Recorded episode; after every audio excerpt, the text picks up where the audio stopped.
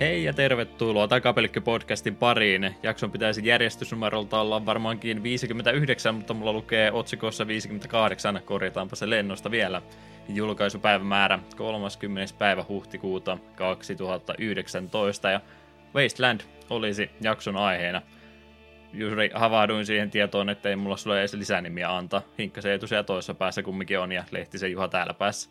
Haluatko sä kerrankin yrittää näin lennosta keksiä lisänimi? Ehkä pitänyt yrittää keksiä jotain näiden valmiiden hahmojen mukaan, mitä Wastelandissa on. Olet vähän niin kuin Angela Death vai? Jotain sinne päin on. Joo, o- ollaan huonosti näköä valmistauduttu. Ei ole alkunimi eikä mulla ole mitään alkukysymystäkään, vaan ne pitääkö mennä vaan vauhilla sisään ohjelman sisältöön. Kai se on pakko tällä kertaa, niin puhutaan ensi kerralla turhuuksia enemmän. Mm. Niin. Se on varmaan yleensä sinä aloittanut tuon puhumisen. Oot Joo, niin. pelaan tai muut. Joo, onhan tuossa tullut pelailtua. Aloitetaanpa ensin noista vanhemmista, tai siis niistä, mitkä aiemmin on maininnut. Shadow of the Tomb Raiderin vetelin tuossa läpi, olisiko se ollut päivä pari viime nauhoituksen jäljiltä, ja jotenkin se sitten kuitenkin loppujen lopuksi jätti mulle vähän sellaisen, ei nyt pahaa mau suuhun, mutta vähän oli että tässä tämä nyt oli. Mä en osaa oikein sanoa, että minkä takia, mutta jokin siinä pelin rytmityksessä tai niin rakenteessa jotenkin jäi minun vaan häirihtemään. Siinä vaiheessa, kun alkoi niin loppurytiin, niin mä olin vähän, että ai, tässäkö tämä nyt oli. Sitten jotenkin, me odotin niin koko pelinä, että no niin, kohta tämä lähtee silleen kunnolla ja tulee samat fiilikset kuin Rise of Tomb Raiderissa, jes, tästä me tykkään. Niin, niin, ei se nyt ikinä oikein päässyt sille tasolle, ja viimeinen niin sanotusti eeppinen pomotaistelu oli vähän semmoinen, että voisitko sen vihdoin pysyä kuolleena. Skippasit kaiken lisäsisällön, menit vaan suoriteita loppuja valitit, kun oli liian vähän kontenttia. Hei, me... tässä kävi? Ei, hei, hei, mehän tein, emme nyt 100 prosenttia ruvennut tavoittelemaan, mutta kaikki challenge tumpit, mitä me löysin, niin hoidin. Ja ilmeisesti muuta yksi vai jäi välistä. Ja aina kun näitä vähän kiinnostavaa, niin kävin kyllä tutkimassa. Mutta en tiedä, jokin tässä pelin rytmityksessä nyt jäi minun jotenkin häirittämään. En osaa oikeasti selittää miten, mutta eh. Kyllä se kuitenkin tavallaan tuo ihan tyydyttävän lopun tälle Tomb Raider reboot-trilogialle, niin oli ihan kiva, että pelasin, mutta ei tää, jotenkin tää nyt jää minun tökkimään. Mä en osaa tarkalleen sanoa, että minkä takia. Hmm. Sitten, sitten tuo Final Fantasy 7 jatkuu. Siitä ei tarvitse varmaan muuta sanoa, kun että on niin sanotusti kakkoslevyn puolella. Tai tuo Switchillä kun pelaa, niin sanoa, että End of Part 1, missä tulisi levyn vaihos ja niin poispäin. Ja e, jos en ole ihan väärässä, niin ihan kohta silleen lähtee Cloudi väliaikaisesti tiimistä pois. Tapahtuu jotain jännää. Vai Vasti... nyt vaan rupea spoilaamaan. En mitä spoilaa. Jollekin uusi peli vielä. Kyllä, kyllä. No, se on edelleen hyvä peli. Vähän musta tuntuu siltä, että onko tuo suhteellisen helppo. Kun kyllä minä niin muistan, että ainakin nuorempana, kun mä pelasin, silloin me grindasin paljon, se oli aina sitä, kun mä pelasin jotain japsiropea, niin jokaisen kaupungin edessä piti jäädä grindaamaan joksikin aikaa. Ihan niin kuin vaan luonnosta. Kyllä me muistan, että emmekö silloin kaikki vaikeuksia luonnollisesti ollut. Mutta nytkin, kun kerran tai kaksi on pari ylimääräistä taistelua vetänyt, että on saanut no equipmentit ostettua, mutta ei mulla ole kaksi kertaa tullut game over. Eka tuli jo suht alku, alkupäässä joku bossitaistelu meni käsille mokasin, ja sitten tuolla Temple of the Ancientsissa on tämä onko se Demon Wall vai mikä on. Tästä usein puhutaan, että se on Seiskan hankalimpia bossia ainakin siinä vaiheessa peliä, niin sille otin ekalla yrittämällä turpaan. Tokalla yrittämällä sitten oli vähän aggressiivisempi, niin sittenhän se meni. Ja se muuten ei ole niin kuin, ollut mitään vaikeuksia. Muun muassa siellä mi, Manorista, mistä saa Vincentin, niin siellä on tämä vapaaehtoinen bossi, joka pitää tappaa, että saat Vincentin. Niin se on yleensä aika hankala bossi, ja me olin siihen varautunut, että okei, täh- tähän voi mennä pari yritystä, pitää ehkä grindailla, mutta sekin meni ekalla. Toki saattaa vaikuttaa, kun ties kuinka bossi käyttäytyy ja miten, miten kannattaa taistelu hoitaa. Niin, se on niin paljon niiden hahmojen powerista niissä materiaalissa kiinni, että samoin kun pyörittää vaan hahmoa vaihtaa, mutta samat materiaalit laittaa päälle, niin kyllähän se helpottaa jo kovastikin. Joo, ja sitten tuntuu, että etenkin Cloudin nuo limit breakit on ihan järkyttävän tehokkaita. Hmm. Ja kun Cloudi on pakko käyttää lähes koko peli, niin se saa ne myös aika äkkiä. Taisi vielä melkein ekan levyn... No ei, ei kyllä, eka... ei ole ekan levyn loppupuolella mulla oli jo kaikki muut paitsi se ö, Omnislash ja Meteoreini tekee ihan järkyttävää damagea bosseihin. Se niinku vaan sulattaa niiden HP. Ja kyllä muidenkin hahmojen niin Limit Breakit tuntuu tekevän ihan mukavaa damagea. Ja me on tosiaan pyöritellyt kaikkia partimembereitä vuorotelle, että ei ole vielä sellaista lopullista tiimiä muotoutunut. Oliko se Omnislashin avaaminen siellä Cold Saucerin turnausjutussa kiinni? Joo, ja se ei taitaa sama juttu olla kuin suurimmassa osassa, niitä ei pysty vielä ekan levy aikana edes hakemaan. Hmm. Ainut, ainut vissi, mikä voi saada ekan aikana, niin on tämä Red 13, koska senhän saa sitä, just sitä samalta bossilta, mikä pitää hoitaa, että pääsee Vincentin unlockkaamaan. Niin siis se tiputtaa sen Cosmo Memory, mistä saa Redin parhaan limitin. Mm, joo, joo. Se oli tosiaan se, puhuin silloin viime kerralla siitä Let's Mouse videosarjasta, niin sekin oli nyt viimeisen jakson tuossa nautusten välillä saanut, että jos haluaa siihen käännöstyöhön vähän tutustua tarkemmin, niin se on hyvä tapa siihen sitten nähdä, että mitä siellä on missattu. Ihan hyvä videosarja tosiaan esittelemään sitä, että kuinka paljon siellä yksityiskohtia, pieniä sävyjä, nuansseeroja onko on. Kiireellä se englanninkielinen kääntää parissa viikossa, no en tiedä paljon sulla aikaa ollut, mutta näin oli ymmärtänyt, että taisi yksi kääntäjä olla, joko joutui sen koko projektin tekemään. On siellä jotain asioita sitten missattukin. Ei mitään semmoisia traagisia missään, mutta aika pienilläkin sanamuutoksilla niin saisi paljon parempaa jälkeä aikaiseksi. Joo, kyllä mulla on suunnitelmissa, että me tuossa videosarjan katselen, kunhan tuon on hakkailun läpi, ettei tule yliannosossa, kun yhtä aikaa katsoo FF7 videoa ja pelaa sitä. Hmm. Ja joo, on me kuitenkin viime kerrasta myös jotain muutakin ruvennut pelailemaan. Se kun Tomb Raider pamahti läpi, niin kattelin taas mun Pleikka 4 pelihyllyä, että mihin tässä tarttus, niin huomasin, että hei, mulla on tää 2016 Doom. En ole hirveästi FPS-miehiä, mutta tää nyt tuli jossain syystä ostettu, kun halvalla lähti ja rupesi sitä pelailemaan ja voi Jeesus, tuo peli pot, potkii täysillä. On, me, me on nauttinut ihan täysillä, että on aivan järkyttävän on mukava pelata. Joo, sama oli. Oma kokemus sillä oli just tämän nykyisen koneen uudet osat kasattu ja muuta, ja tuo oli semmoinen, että tiedostin jo etukäteen, että heti kun kone pyörähtää käynti, niin Doomi saman tien asennetta ja ruvetaan nauttia. Ai, ai, ai, ai, se on kyllä aika, aika herkkua. Joo, tuossa on niin kuin sitä vanhojen FPSien tuntua kun esimerkiksi niin Painkiller on semmoinen FPS, mitä ihan mielellään pelaan, koska se on oikeastaan samalla tyylillä, että on siinä joku tarina taas, mitä ketään ei kiinnosta, sulla on isot aseet ja demoneita helvetisti, niin pistetään menemään. Ja tuossa se, Doomissa se henki on täysillä mukana. Se on Semmon, va- semmoinen peli, että jos siellä joku vihollisesta rupeaa jotain tarinaa selittämään, niin päähaamu potkaisee nenään vaan kallosta läpi ja suu kiinni, nyt mennään yep. taas. Tuossa on sitä oikeastaan kunnon meininkiä siinä heti alkuvaiheella kuitenkin saa jo siellä peruspistooli on silleen, no okei, okay, kyllä jotain tekee, mutta sitten saa haulikon ja sitten myös tuo peli tuntuu, että se just sopivalla tahilla tiputtelee uusia aseita. Me on nyt kuusi vai seitsemän kenttää vetänyt, että helvetissä jo kävin pyörähtämässä. Ja Chain kantaisi olla nyt uusin ase, minkä saanut. Niin ai heti kun rupeaa tuntumaan, että vähän jos saisi arsenaaliin lisää tavaraa, niin sitten sitä peli sanoo, no otappa tästä vähän uutta lelua, ja sitten taas mennään. Se oli silloin, kun tuo tuli, niin kaikkihan sitä kyllä yleisellä tasolla tykkäsi kovastikin aina, mitä ihmiset ehkä pikkasen, varsinkin vanhemmat sarjan fanit, niin valittiin, niin se, tota, mikä se nyt systeemin nimi on, millä ne demonitena sitten lopulla insta tapetaan, kun niitä on tarpeeksi heikentänyt. Niin, Glory Kill. Mm. Että onko se sun peli-iloa yhtään haitannut vai lisännyt jopa? Mietsi, väittäisin, että tuo on huomattavasti parempi systeemi kuin se, että menet nurkan taakse mimään peuhalla, että heltit tulee takaisin. Mm. Kun tuo systeemihan toimii niin, että vihollista on heikennetty ja sitten sen määt melellä viimeistelemään, niin ne aina, aina droppaa helttiä. Niin minusta se pitää tuon pelin tahdin koko ajan kiivaan, että tuli taistelun keskellä, kun rupeaa heltit tippumaan, niin siihen et halua mennä karkuun, vaan se, että missä, missä on joku, keneltä mies revittyy pää irti ja meno jatkuu. Toki sitten totta kai sitten kostautuu, jos siellä on kymmenen imppiä kasassa ja siellä yrität yhtä mennä kloorikillaamaan, niin huonostihan siinä käy, mutta en tiedä, minun mielestä tuo on huomattavasti parempi systeemi kuin joku regeneroivat heltit tai pelkät heltipäkit. Että siinä pysyy niin kuin, toiminta pysyy koko ajan niin kuin täysillä.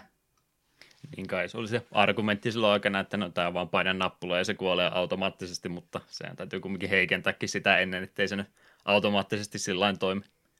Jep, ja, ja sun piti sanoa, niin ja sitten kuitenkin ne on sen verran nopeita, että ne ei ole mitään monen minuutin tuijotuksia, että revitään ne monilta pää irti, vaan ne on sille sekunti kaksi, no niin se on kuollut, meno jatkuu.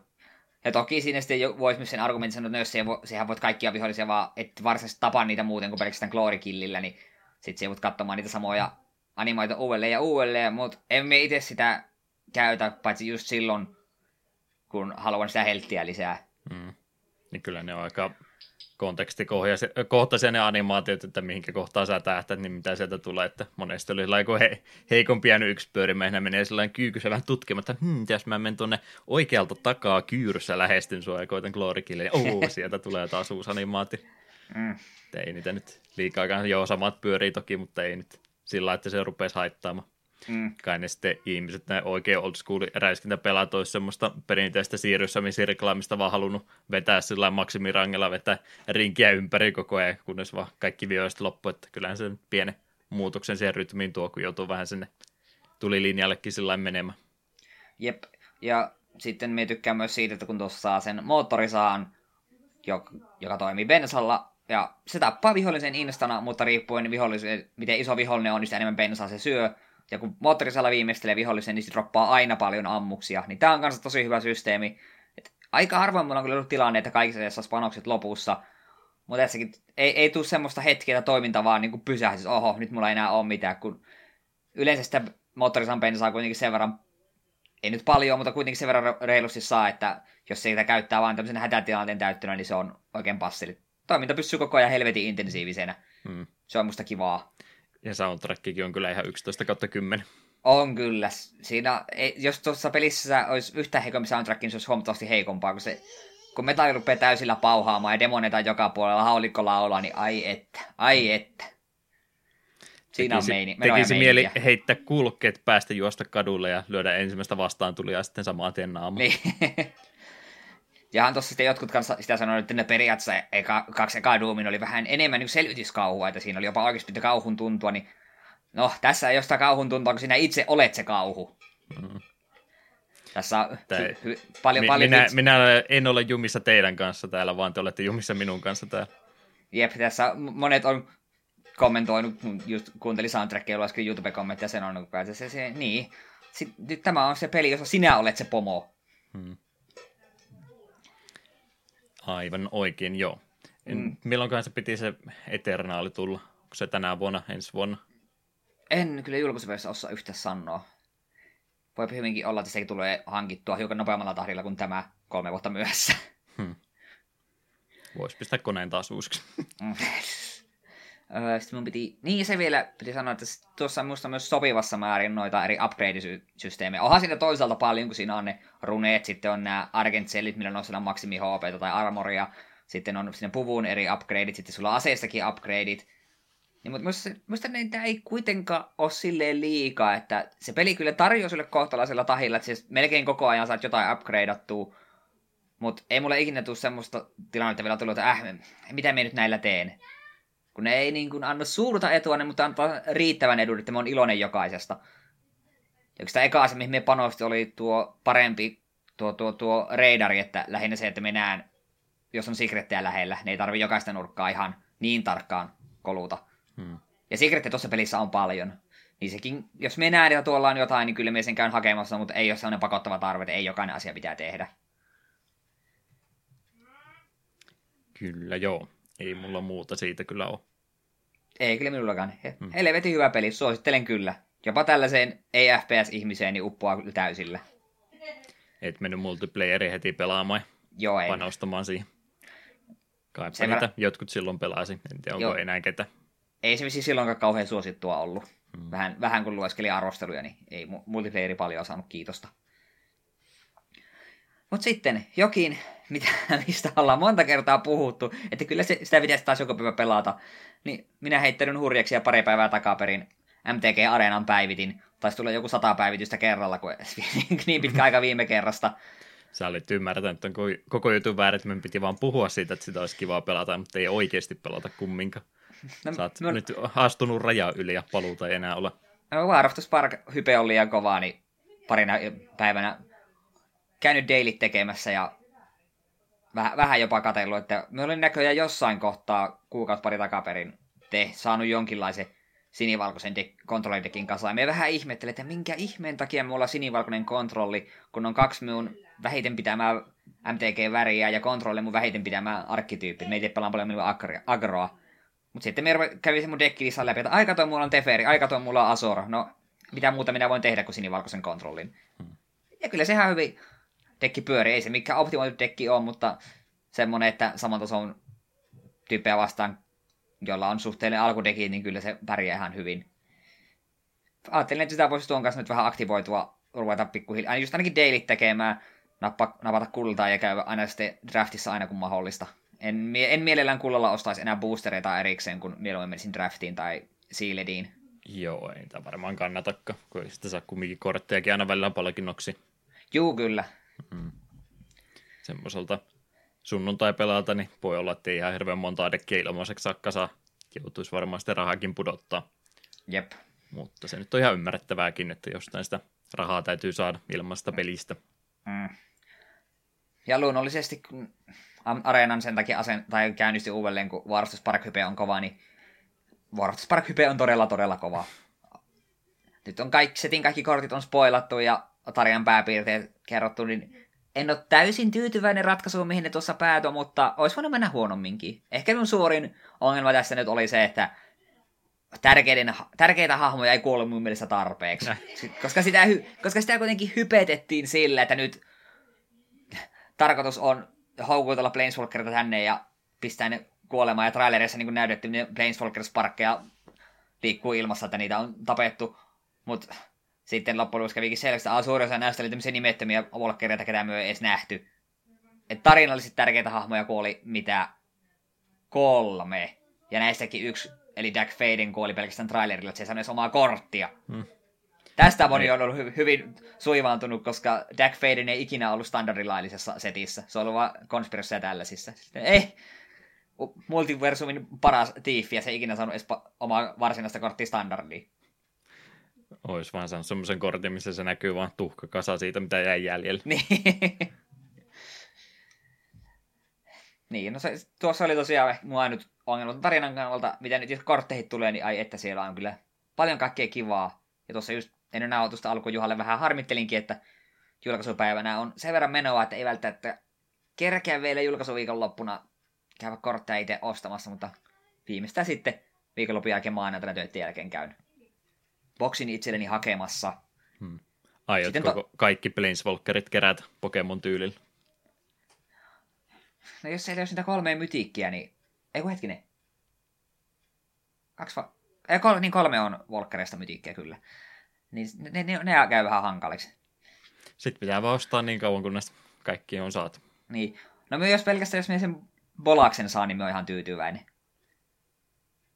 Ja Bolaksesta puheen ollen, suosittelen tsekkaamaan Day 9 videon Infini Bolas dekistä. Se, se dekki on pöljä. Se tekee höpsöjä asioita. Ja Day 9 oli aivan liian hauskaa, kun kompo pyörähti. Polasta Polaksen kaveriksi. Kyllä. Mutta joo, siinä oli minun pelailut tältä erää. Kerropa Juha, mitä kaikkea jännää sinä puuhaillut me yritetään selvästikin tehdä ennätystä, että kuinka lyhyt jakso me saadaan aikaiseksi, kun en mä oikeastaan pelannut mitään muuta kuin Legend of Dragoonia viimeisen kahden viikon aikana hirmuissa pa- paniikissa, että saanko mä ne tehtyä ajoissa.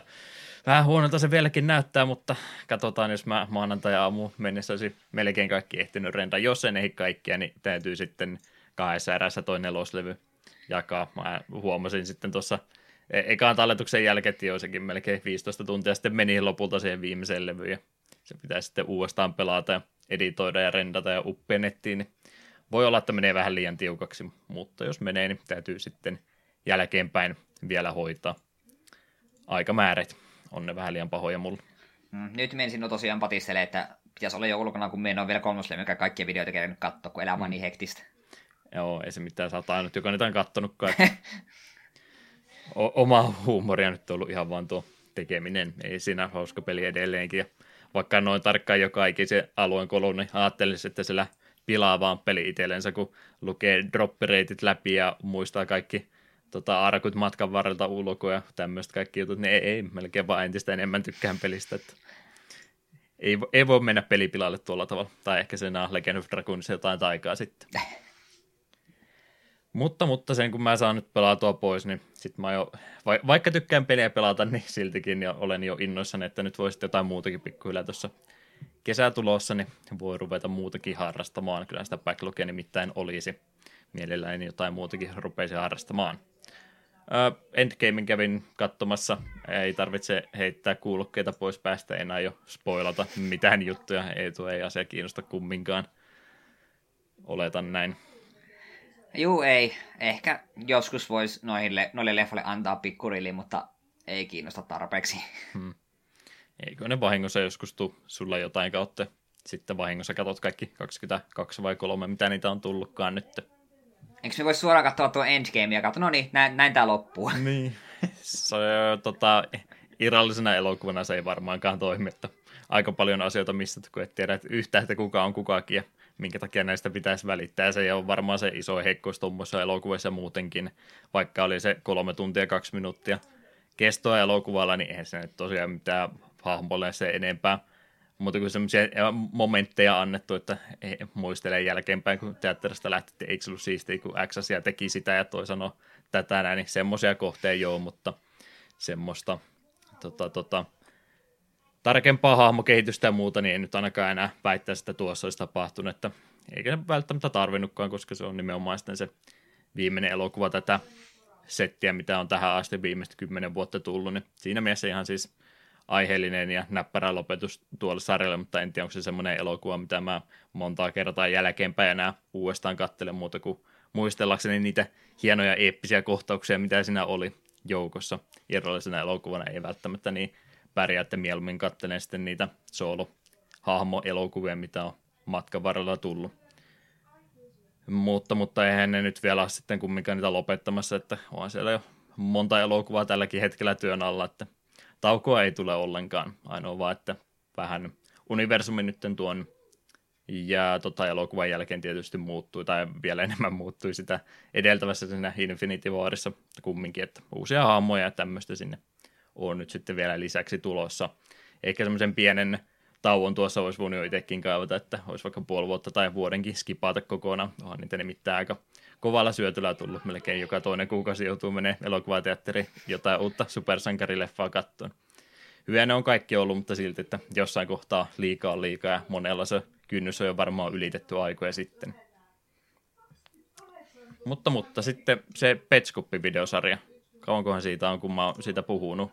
Sanooko yhtään mitään? Ei varmaan nukahti silloin, kun mä viime kerralla tätä yritin selittää.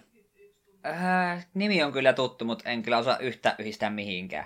Mä olin varmaan silloin vuodenvaihteen tienoilla kattonut tämän näin, kun siitä oli edellisi uusin päivitys tullut, mutta kumminkin mä en edes aio yrittää selittää sitä se enempää, koska se tota, tota, pilaa ehkä systeemin kokonaan, mutta tosiaan se alkoi silloin 2017 keväällä ja se oli niin kuin Let's Playin tämmöisessä muodossa aloitettu videosarja ja on se no ei se kyllä sitä enää ole. Että se, siis se on siis mysteerisarja oikeastaan, että se alkaa Let's Playna, mutta siinä sitten ne, se selostaja, kun pelaa sitä peliä, niin sillä nyt on ehkä jotain muuta salaista siinä pelissä olemassa kuin että se olisi mikään oikea Pleikkari 1 peli, mutta kumminkin tosi paljon niin kuin vaivaa nähnyt se eteen, että on jaksanut tehdä feikin pelin sitä varten, että se tekee siitä Let's Play-sarjaa, sitten se oikeasti on, on semmoinen mysteerisarja, mitä niin kuin vähän sieltä ja täältä annetaan pieniä yksityiskohtia ja muutenkin se sitten jotain vähän, en sano, että se nyt kauhua varsinaisesti oli,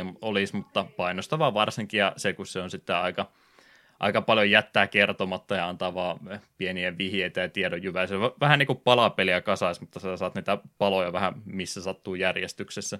Ja muutenkin, kun tämä on YouTube-sarja, millä ei ole semmoista viikoittaista aikataulua, niin ne videot sitten tuleekin vähän – minkälaisessa järjestyksessä tahansa, että nyt just sen takia tuo oli aika iso tota, semmoinen, tai innostuin oikein kovasti, kun edellinen jakso oli tullut silloin joskus tammikuussa, eli melkein viitisen kuukautta sitten, ja sitten taas yhtään mitään kuulun koko videosarjasta, ja sitten yhtenä päivänä huomaa, että nyt se on taas uusi video tullut, ja sitten tuli toinen, sitten tuli kolmas, ja sitten tuli neljäs ja viieskin yhtäkkiä putkeen, että siinä tuli aika paljon sisältöä kerralla katsottavaksi.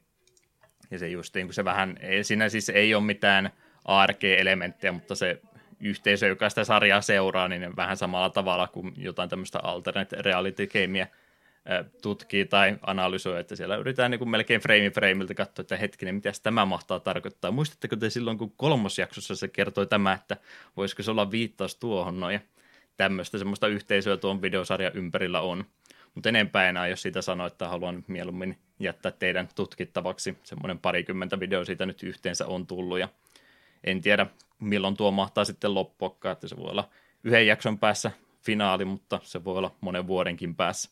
Kuka tietää, ei ole tekijä ottanut krediittiä siitä ollenkaan, että se on ihan mysteeri, että kuka sitä tekee ja mikä siinä nyt sitten se lopullinen idea mahtaakaan olla. Sen takia se on niin mielenkiintoinen, kun se on sitten mielikuvitus laukkaa koko ajan ja ensin menee se parikymmentä minuuttia, kun videon katsoo, ja sitten menee pari tuntia, kun sä rupeat googlettamaan juttu, että hetken, että mikä, mistä sitä se nyt oikein onkaan kyse. Että mielenkiintoinen sarja. En tiedä vastaavaa tapausta, ja siinä mielessä on kyllä ihan ainutlaatuinen juttu, ja tykkään kovasti. Ehkä myöhään yöllä voi katsoa, niin sitten tuuni ollenkaan. Kun sen takia, että jännittää liikaa, tai sen takia, että ei malta ruveta selaamasta niitä juttuja, että mitä siellä nyt onkaan teorioita tämän ympä- uusimman jakson ympäriltä ehkäpä tehty. Kyllä me hämärästi muistaa, että tuossa on puhetta ollut ja tutulta kuulosti. Ja oli vielä jo, jossain vaiheessa tarkoitus katellakin, mutta milloin sitä kerkeisi? Hmm. No ei ne yhteen saa ne, vaikka parikymmentä jaksoa tullut, niin ne, ne on tosiaan YouTube-videoita, että ne on ehkä 10 minuuttia se keskimitta, että pari voi olla vähän pisempää, muutama voi olla ihan muutaman minuutikin mittaista. Että ne on melkein parissa illassa kyllä kaikki katsottu. Pitää jossain vaiheessa työ alle. Sitten me seuraavan kerran muistan koko aiheen, kun se mainitsit sen seuraavan kerran mm. kolmen kuukauden päästä. En varmaankaan kolmen kuukauden päästä, kun katsoo sitä tämän hetkistä tuota julkaisuaikataulua, niin on aika pitkiä taukoja väleissä. Pari videota vuodessa vauhtia tulee. Aa, mutta joo, mielenkiintoinen sarja kyllä. Se enempää mulla ei ole kerrottavaa, en ole nyt oikein mitään muuta ehtinyt pelaamaan. Mä ihan kone täällä pyörii 247 päällä rendaa uusia videoita Raccoonista ja sen kun ajan, kun se ei renda, niin mä oon itse sitä pelaamassa. Niin, niin, ei nyt tällä kertaa mitään muuta, mutta sen kun mä oon saanut alta pois, niin sitten voitaisiin ihan vapaasti pelata ihan mitä huvittaa. MTG Arena. Mm, ehkäpä, en tiedä. Mutta siinä alkuhypinet nyt tällä kertaa vähän lyhkäisemmässä muodossansa. Jatketaanhan jaksossa eteenpäin. Haipool sekä Desert nimiset kappaleet tuosta Wastelandista laitettaisiin tähän kohtaan soimaan ja sitten tosiaan uutisotsikoita.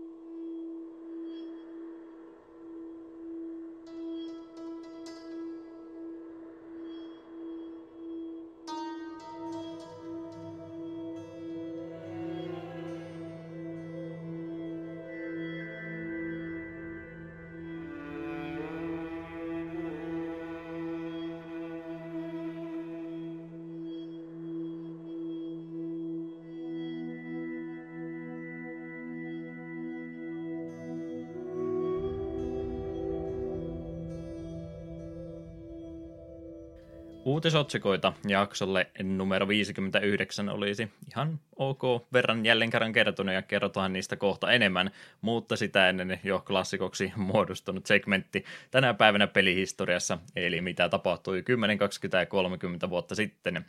30. päivä 4. olisi tämä julkaisupäivämäärä, katsotaan mitä menneenä vuosina silloin olisi tullut. 10 vuotta sitten 2009 Replay Studios olisi kehittänyt tämmöisen pelit kuin Velvet Assassini, julkaisupäivämäärä silloin sinä päivänä Yhdysvalloissa ja aika pian se tänne muuallekin maailmalle levisi.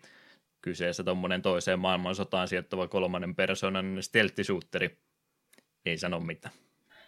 Hämärä mielikuva, että olisiko Zero Punctuation arvostelu joskus aikoinaan. Ja tykännyt kovasti. Mie kansan veikkaita tykkäsi ihan tosi hirveästi. Se on tykännyt kaikista peleistä, mitä se on pelannut. Kyllä. 30. päivä 4. 1999 on myös aika mielenkiintoisia julkaisuja. Ehkä vähiten mielenkiintoinen näistä on Pocket Tennis, Neo Geo Pocket Color-versio silloin tullut. Myöskin Core Designin kehittämä Fighting Force-peli julkaistu Yhdysvalloissa Nintendo 64 ja ei tuo eniten kiinnostavin juttu tältä päivältä, että Pokemon Stadiumi julkaisupäivä Japanissa ollut tänä päivänä. Mitä näistä kolmesta, tai no Pokemon Stadiumista korkeinta No Stadiumia ei silloin aikoinaan tullut pelattua, kun ei N64 ollut, mutta jälkikäteen on kyllä kaverin luona tullut hetki sitä pelailtua varsin mainio. En tosiaan kyllä muista, että oliko Stadium vai Stadium 2, missä oli niitä hauskoja minipelejä. Jaa, kaipa siinä ekassakin jotain oli. Muistelisin ainakin, että molemmista pitäisi löytyä. En ole itsekään päässyt pelaamaan, kun ei N64 silloin ollut. Oli mm. kyllä semmoinen peli tuo Stadium, että sen perään tuli kuolla, tai kato nyt kun niin, aivan niin kuin high-tech 3D-modeleita, että tuo on varmastikin täydellinen videopeli, mutta ei se sitten kumminkaan kovinkaan laaja peli tai olla lähinnä siis sama taistelusysteemi, mutta kolmiulotteisen Jep, vielä vähemmän peli. Jep. Eli taistelusimulaattori käytännössä, mutta jos olisi kyseinen laite ollut, niin varmasti olisi tullut se silloin hommattua. Mm, se on kyllä totta. Jeps, jeps. 30. päivä 4. 89 ei löytynyt mitään, mutta päivää aikaisemmin tuommoinen peli julkaistu kuin Super Edaisen Ryaku, Japanin julkaisu, Seikä Genesis-peli, strategiaa, taktiikkaa, System Softin kehittämä peli. Ylhäältä päin tuommoinen ruudukkopohjainen strategiapeli kyseessä ja lähinnä noilla hävittäjälentokoneilla sitten ne, ne liikutettavat unitit siinä ollut kyseessä. Ei ole lokalisoitu Ehkä romhacking jutuissa joskus tästä kuulla. Paljon mahdollista. Yes. Mitäs retrompaa uutista? Muutama otsikko sulle tuohon laitettu, niin haluaisitko niistä kuuntelijoille vähän kertoa? Joo. Belgialaisen sarjakuvan pohjalta tehty XIII-peli on saamassa remasteroidun version. Alkuperäinen peli oli Ubisoftin kehittämä ja se julkaistiin vuonna 2003 aikansa pelikonsoleille ja tietokoneille. Uusia versiota on työssässä maltalainen pelistudio Playmagic, ja julkaisupäivän määräksi on ilmoitettu 13.11.2019. Ja alussa on toimi Pleikka 4, Xbox One, Switch, PC ja Mac. Pitäisikö mm. tämä lausua X, I, I, I vai 13? Vai XI? Niin XI, aivan, sehän se on. Kai se 13 on olevina. Niin, kai se on, mutta en tiedä, onko se tyyliseikka, että se pitäisi olla X, I, I, I, I. Hmm. Tosi kyllähän me FF7 niin sano, sano Red 13. Niin saat itse päättää. Se on nyt taiteen tulkitseminen ihan kuluttajan vastuulla. Mm.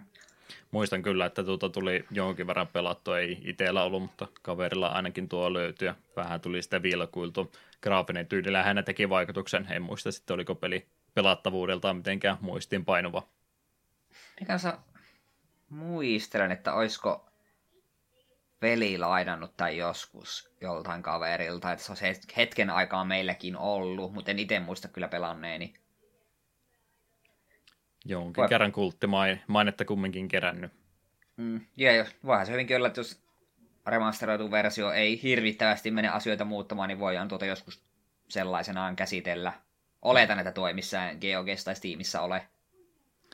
Enpä muista, että olisi täytyy tarkistaa. En mä nyt oikein tiedä muutenkaan näistä remasteroinnista, kun tämäkin on seidattua grafiikkaa tästä, että onko nämä semmoisia, mitkä niitä välttämättä kaipaisi, että se pelkkä uudelleen julkaisu tuommoiselle pelille mun mielestä riittäisi ihan hyvin. Niin. Mutta ehkä takia, sen takia se on juuri valittu, että se on sitten vähemmän työtä se remasteroinnissa. Mm.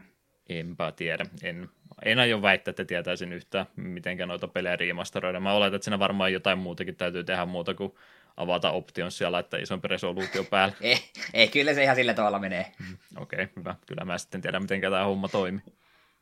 Vähän kyseenalaistan tuota pelaajalehden uutista, kun siinä mainittiin tosiaan, että pelin 13-vuotis e, juhlapäiväksi tuo saapuu ja peli on julkaistu 2003. Hmm. Nyt on varmaan kadonnut vuosia välistä. Koomassa ollut varmaan minä tai joku muu. Mm. No, Kai se 16 vuotta taitaa olla, jos olen oikein laskenut. Kyllä se pitäisi olla minunkin mielestäni. Voimme tästäkin väitellä. Niin. Mitäs muuta juttua olisi? Joo, Mega Drive Mini, josta ollaan jo aiemmin puhuttu, niin sen pelivalikoimasta on kerrottu kymmenen uutta peliä, jotka tulee ainakin laitteen Eurooppa-version näkemään. Cast of Illusion starring Mickey Mouse, yes, hieno peli. World of Illusion starring Mickey Mouse and Donald Duck, Thunder Force 3, Super Fantasy Zone, Shinobi 3, Return of Ninja Master, Streets of Rage 2, Atom Jim, Sonic the Hedgehog 2, Probotector eli Contra Hard Corps ja Landstalker Treasures of King Noel. Mikä tämä viimeinen on? Landstalkeri. Niin. Et sä tiedä Landstalkeria? Eh, eh. Täytyy myöntää, että en itsekään tietäisi, ellei kaverit, ka- kaverit sitä olisi heikottanut ihan hirveästi ja useammassa okay. miitissä sitä olisi myös. Mä ajattelin, että sä paljon. yritit olla hauska. Eikö sä tiedä, mikä se on? En minäkään. ei, ei siis ihan, ihan joitakin vuosia sitten josta kertaa tähän törmäsin, mutta on tämä ilmeisesti Mega Drive-ihmisten keskuudessa hyvinkin pidetty tämmöinen isometristä kuvakulmasta otettu vähän, vähän Zelda-mainen, Mm. jonka tosin tasoloikkaosuudet vaikuttaa helvetiltä sen isometrisen kuvakulman takia. Pari kuvaa katoin, mutta mä ajattelin, että onko tämä johonkin intellectual propertyin sijoittuva peli vai ihan oma tuotoksensa. Tiedän vaan, että sillä pelillä on muutama todella kova fani, ja ei se huonolta peliltä vaikuta. Muutenhan tuo pelivalikoimisella aika turvalliselta kuulostaa, että tuossa mitään isompia yllätyksiä kyllä ole. Mm. Cast of Illusion on tosiaan yksi mun sellaisia suosikkeja Mega Drivelta johtuen ehkä siitä, että meillä oli se, niin sitä tuli paljon pelattua. Ja tuota World of Illusion en ikinä ole pelannut, niin sen voisin ihan mielellään, jos tuo tulee hankittua. Ja se vaikuttaa todennäköiseltä, että tuo joskus hankin, niin ihan No joo, jos pelailen. 40 peliä on ja hinta pysyy kohtuullisena, niin kyllähän tämä ihan mainiolta kuulostaisi. Mm. Tosin yksi henkilökohtainen preferenssi, mieluummin olisi ottanut Earthworm Jim 2 ja Street of Rage 1. Mutta tää on taas näitä minun preferenssejä, koska näitä minä olen lapsena pelannut ja näistä minä kovasti pidän. Ei nuokaan Earthworm Jim 1 on hyvä peli ja Street of Rage 2 on hyvä peli, niin emme valita, mutta henkilökohtainen preferenssi vaan. Mä ensin olin, kun mä tuota päivitystä kattelin, yllättynyt, että Earthworm Jiminkin oikeudet tähän saatu, mutta eihän se nyt välttämättä niin erikoista ole. Tuo nyt ei kumminkaan Disney-omistuksessa ole. No siinä mielessä joo, itse asiassa jopa yllätys, että on noin mikkihiiripelit tuossa mukana. Just Earthworm Jimia mietin, niin kyllähän se varmaan tekijä on sillain vielä tavoitettavissa, että sille että saa tuo oikeudet vielä hommattuakin. Mm. Mutta joo, nyt kun rupesin asiaa miettimään, niin tuo on jopa pykälän yllättävä, että saatiin noin Mickey Mouse-pelit. No, on sieltäkin nyt Disney Afternoonia ja muuta tullut, niin ehkä ne on ruvennut taas vähän paremmin sitäkin puolta hoitamaan. Ei mene kaikki projektit kokonaan ohitse. Mm. Castle of Illusionista miellettä harmi, kun ei ole Master System klassikkia, kun se on parempi versio. Saanko riidaa aikaiseksi? Me en ole pelannut Master Systemin versioa, mutta no sen verran mitä me on nähnyt vertailussa Master Systemia ja Mega Driven Sonicia, niin en kommentoi mitään. Mega Driven versiot näyttää niin rumalta, liikaa pikseleitä. Sattuu silmiin. Kun on puritisti sinäkin. Mm. Ne on niin pieniä ne pikselit, ne menee tuonne silmään sillä ikävästi. Isommat on paljon parempi. Joo, mutta puhutaanpa lisää kokoelmista, mistä ollaan aiemmin jo puhuttu. Nimittäin Konamin Castlevania kokoelmalle annettiin julkaisupäivä sekä täydellinen pelilista. Julkaisu tulee tapahtumaan toukokuun 16. päivä ja paketin pelivalikoima kuulostaa tältä. Nessin Castlevania, Nessin Castlevania 2 Simon's Quest, Nessin Castlevania 3 Dracula's Curse, Super Castlevania 4 Nessille, Castlevania The Adventure Game Boylle, Castlevania 2 Belmont's Revenge Game Boylle, Castlevania Bloodlines Mega Drive ja sitten, sitten se kaikkein hämmentävin Game Boyn Kid Dracula. Eikö siitäkin ole NES-versio? Kid Vissi Draculasta. Vissi siitäkin on joo. Et siis, minähän itse olisin toivonut, että siellä olisi ollut niitä Metroidvanioita, mutta tiedostin kyllä täysin, että ei ne tule tuohon kokoelmaan millään tavalla. Mutta ei tuo paha valikoima kyllä ole. Kid Dracula on mikä pistää silmään, vaikka se nyt Castlevania-universumiin sinällään, sinällään kuuluukin. Mm. Kyllähän se kuuluu ehdottomasti, älä nyt yhtä. Elää rupea yhtä. Nehän oli just toi Dracula ja sitten, ei hetken, oliko sitä kerrottu aikaisemmin, se saattoi myös olla uusi, mutta toi Simon's Quest ja Castlevania Adventure, nehän oli ne, mitkä ei ollut aikaisemmin kerrottu, ja ne oli sellainen, kun odotettiin jotain parempaa, ja sitten tuli nuo, niin siitä nyt vähän sellainen, ihmiset oli pettyneen olosia, mutta muuten tietysti sisältö ihan voiton puolella olla. Eipä ole haittaa, että on mukana. Vähän omituista olisi ollut, jos Simon's Quest ei olisi ollut. siinä joukossa. Adventuren mä ymmärrän kyllä, että en ole itsekään pelannut, mutta mitä olen videota ja muiden mielipiteitä katsonut, niin vaikuttaa aika ongelmajätteeltä tuo Game Boy-versio tuosta, tuosta pelistä. Että. Mutta Simon Quest kumminkin ymmärrän kyllä, että siitä on aika monia mielipiteitä ollut, mutta siis ihan ok pelisi siitä huolimatta, vaikka sinne niitä ongelmia tietysti onkin. Hmm.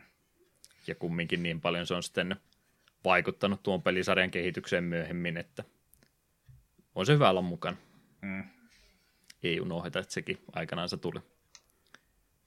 No, meneekö osto? No kun me vähän mietin, että kyllä me nyt tykkään Castavan, jos jossain mä en mennä kuitenkaan niiden kovin fani. Me veikkaa, että Simon's Questiin mulle ei välttämättä riittää hermot, paitsi mitä se jakso niin sitten, sitten se on varmasti pakko, pakko pelata kokonaisuudessaan ainakin pidemmälle kuin mitä muuten. Dracula se olisi kivaa pelata, kun sitä on nähnyt niin paljon hyvää, mutta toisaalta tarvitseeko mua ostaa tuota kokoelmaa sen takia. Ja eikö Bloodlines ollut tuossa siinä Pleikka nelosen, missä tuli myös Symphony of the Night? Vai mikä siinä oli Symphony siinä of the Night? Eikö siinä, Blood. eikö siinä, siinä oli Round of Blood? Niin olikin. Se oli ihan ymmärrettävä, että ne ei ollut siinä. Joku ne valitti, että miksei tässä Symphony of the Night. No, just pari kuukautta sitten julkaisti. Riittäkää nyt edes. Niin. Mutta joo, kyllähän ne olisi sitten ihan kiva myöhemmin saada ne GPA ja tota, DS-versiotkin. Enkä mä nyt usko, että se ihan mahdoton ajatus on jollain Switchilläkin tehdä, kun nyt tämä oli justiin mainostettu sitä Mario Maker 2, että siinä tulee oma stylus kylänsä, kynänsä mukaan, että voi ruutuakin hyödyntää, niin luulisin, että ne DS-kosketusjutut, mitä siinä on, että nekin pystyy sitten ruudulta ainakin tekemään. Niin. Tai ne pystyy mun mielestä jotenkin muutenkin tekemään sellainen automaattisesti, että ne ruudulle ilmestyy, niin ne menee vaan automaattisesti läpi. Joo, en pistäisi yhtään pahakseni, jos tulisi tuommoinen Metroidvania-kokoelma ja siinä olisi DSN pelissä tämä Dawn of Sorrows otettu pois kokonaan se hemmetin runeen piirtäminen tai pomotaistelun lopuksi. Mm. Joo, se, oli se, täysin, ihan... se oli täysin turha ominaisuus, vaikka muuten todella hyvä peli. Joo, sama muistikuva oli silloin Intissä oli tota, viikonlopun kiinni joutunut varovuoro vai mikä tämä termi olikaan, niin kiukuttelin tai kinuisin kovasti tupakaverilta, että voisitko DS jättää mulle tänne viikonlopun että mä hajoan muuten, jos mä joudun tätä koko viikonloppu vaan seinää tuijottaa tai Titanickia katsomaan muiden kanssa, niin, niin pelasin sen Dawn of Sorrowin sinä viikonloppuna läpi ja muistan kyllä, kun se tuli eka kerta, että pi- piirrähä tuohon noin, niin eka kerran mä vaan tuijotin sitä mä en tajunnut yhtään, mitä tapahtuu, ja toisella vasta, että pitääkö mun piirtää oikeasti jotain, ja rupeaa etsiä, että onko tässä edes jotain kynää mukana laitteessa. Kolmannella kertaa piirsin väärin, neljännellä kertaa piirsin väärin, ja viidennellä se taisi sitten vihdoin mennä. Tuo oli ensimmäinen luki yllättävän pitkä. Mutta Muutenkin. pelejä ne on kumminkin, ja GPAnkin ne, GPA-pelit kyllä kuulostaa vähän ikäviltä. GPAn syistä johtuen, mutta nekin ihan viihdyttäviä pelejä on. Niin, Aria of Sorrow on ihan helvetin hyvä peli. Circle of Moon on kanssa ihan jees, Harmony of Dissonance taas se kolmas, niin siitä mie en niin paljon tykännyt. Mutta Circle ja Aria on ehdottomasti pelaamisen arvoisia pelejä, mielellään pelaisin ne uudelleen. Ja sitten mitä tässä on DSn Castlevania, niin en, en ole pelannut muita kuin Dawn of Sorrow, minulla ei ole Order of Ecclesiaa ja Portrait of Ruinia ei löydy. Monta kertaa olin katsellut, että jos tulisi vastaan, niin ostaisin kyllä pois, mutta veikkaa, että nykyään jos tulee vastaan, niin hinnat saattaa olla kohtalaisen korkealla. Joo, ihan oikeassa niistä joutuu ihan uuden hinnan, tai tänä päivänä varmaan jo enemmänkin maksamaan, että vähän vaikea enää saada. Jep. Vaikka niitä paljon painettiinkin, mutta haluttuja pelejä kuitenkin. Jep, sen takia mä just toivon, että tulisi tuommoinen kokoelma. Oh, sen ostaisin ihan välittömästi, siitä ei edes keskusteltaisi. Ja se kokoelma tulisi sitten 3DS. No, silti. Vähän hammasta purre, mutta ostasin silti. Hmm. Mutta joo, siirrytäänpä Castlevaniasta eteenpäin. Jälleen aiheeseen, mistä, mitä ollaan tavallaan sivuutettu. Nimittäin viime jaksossa kerroimme SNES-peli Atmosfeerin prototyyppiversion löytymisestä ja mainitsit lisää saattaisi olla, tulo, saattaisi olla tulossa. Ja tämä vihi oli ihan oikea, kun edellisen löydöksenistäkin vastuussa ollut DRX paljasti SNESille kehityksessä olleen Tom Jerry-pelin prototyypin kaksi eri versiota – Pelin työnimi oli Tom vs. Jerry The Chase is On, ja sen julkaisena olisi toiminut High-Tech Expressions, joka oli vastuussa myös aiemmista, pelisarjan, aiemmista sarjan peleistä. Peliä kehittämässä oli Software Creations, joka oli vastuussa pelisarjan NES-pelistä. Tuottaja Vince Desi arvioi, että pelin julkaisusta luovuttiin, kun Hanna-Barbera myytiin Ted Turnerille vuoden 1991 lopussa ja kaikki peliprojektit jäädytettiin. Perumisen syynä saattoi myös olla julkaisutalon sulkeutuminen vuonna 1994. Tom Jerry-pelit varmastikin lähellä sydäntä. Meillä oli se Nessin Tom Jerry. Mikä, oliko siellä Tom Jerry and Nibbles, mikä sen nimi nyt olikaan? Oliko nyt missä... enemmän kuin se yksikin vaan? En, kun en ihan varma. En, ei niitä varmaan ollut. Se, missä just Jerry heittää niitä marmorikuulia. Joo, mä aina luulen, että ne on jotain vesipisaroita tai muuta, mutta kai ne marmoreita sitten olikin. Sitä Joo, animaatiosta meikin... ei oikein saanut selvä. Joo, meikin pentuin ollut noille vesipisaroita, että jossain joku sanoi, että marmorikuula ja sitten se kävi kaikki enemmän järkeä. Sieltä en siinä ikinä... moneen kertaan se kyllä lainassa ja se menee sinne, tota, no, puhutaan yhdestä toista näistä pelistä ohi menen kohta myöskin, mutta niitä pelejä, mitä lapsena tykkäsi kovasti ja sitten jälkeenpäin miettii, että hetki, niitä ei kyllä tainutkaan, ihan hirveän hyvä peli ollut. Joo, minun on kanssa sama, että Pentuna sitä kyllä pelasi. En kyllä ikinä päässyt kovinkaan montaa bossia läpi. Ainakin se... Kaksi tai kolme bossia pääsi läpi. Ainakin sen, missä ampiaspesää piti, ampiaspesää piti ensin ärsyttää sitten ampias saada tuon Tomin kimppuun. Sen taistelu ainakin muista läpäisseeni, mutta en muista pääsinkö sen pidemmälle. Mm. Viikabossi taisi vähän vaikea olla. Tekkään vasta kun aikuisia ja sitten emulaattorilla pelatessa siinä onnistunut, mutta sinne asti tuli pari kertaa päästy. Joo. Se oli näitä tällaisia pelejä, kyllä se tosiaan välillä pelasi, mutta sen toisaalta kun oli Super Mario 3 ja Shatterhandia ja tällaista, niin se jäi aina vähän sinne varjoon. Joo, anteeksi ikävä kielenkäyttöni, mutta vaikka paljon lapsuuden muistikuvia kyseistä pelistä on silti ensimmäinen asia, mikä tuosta pelistä mieleen tulee Nesaret, kun äänellä sanoi pilu 50.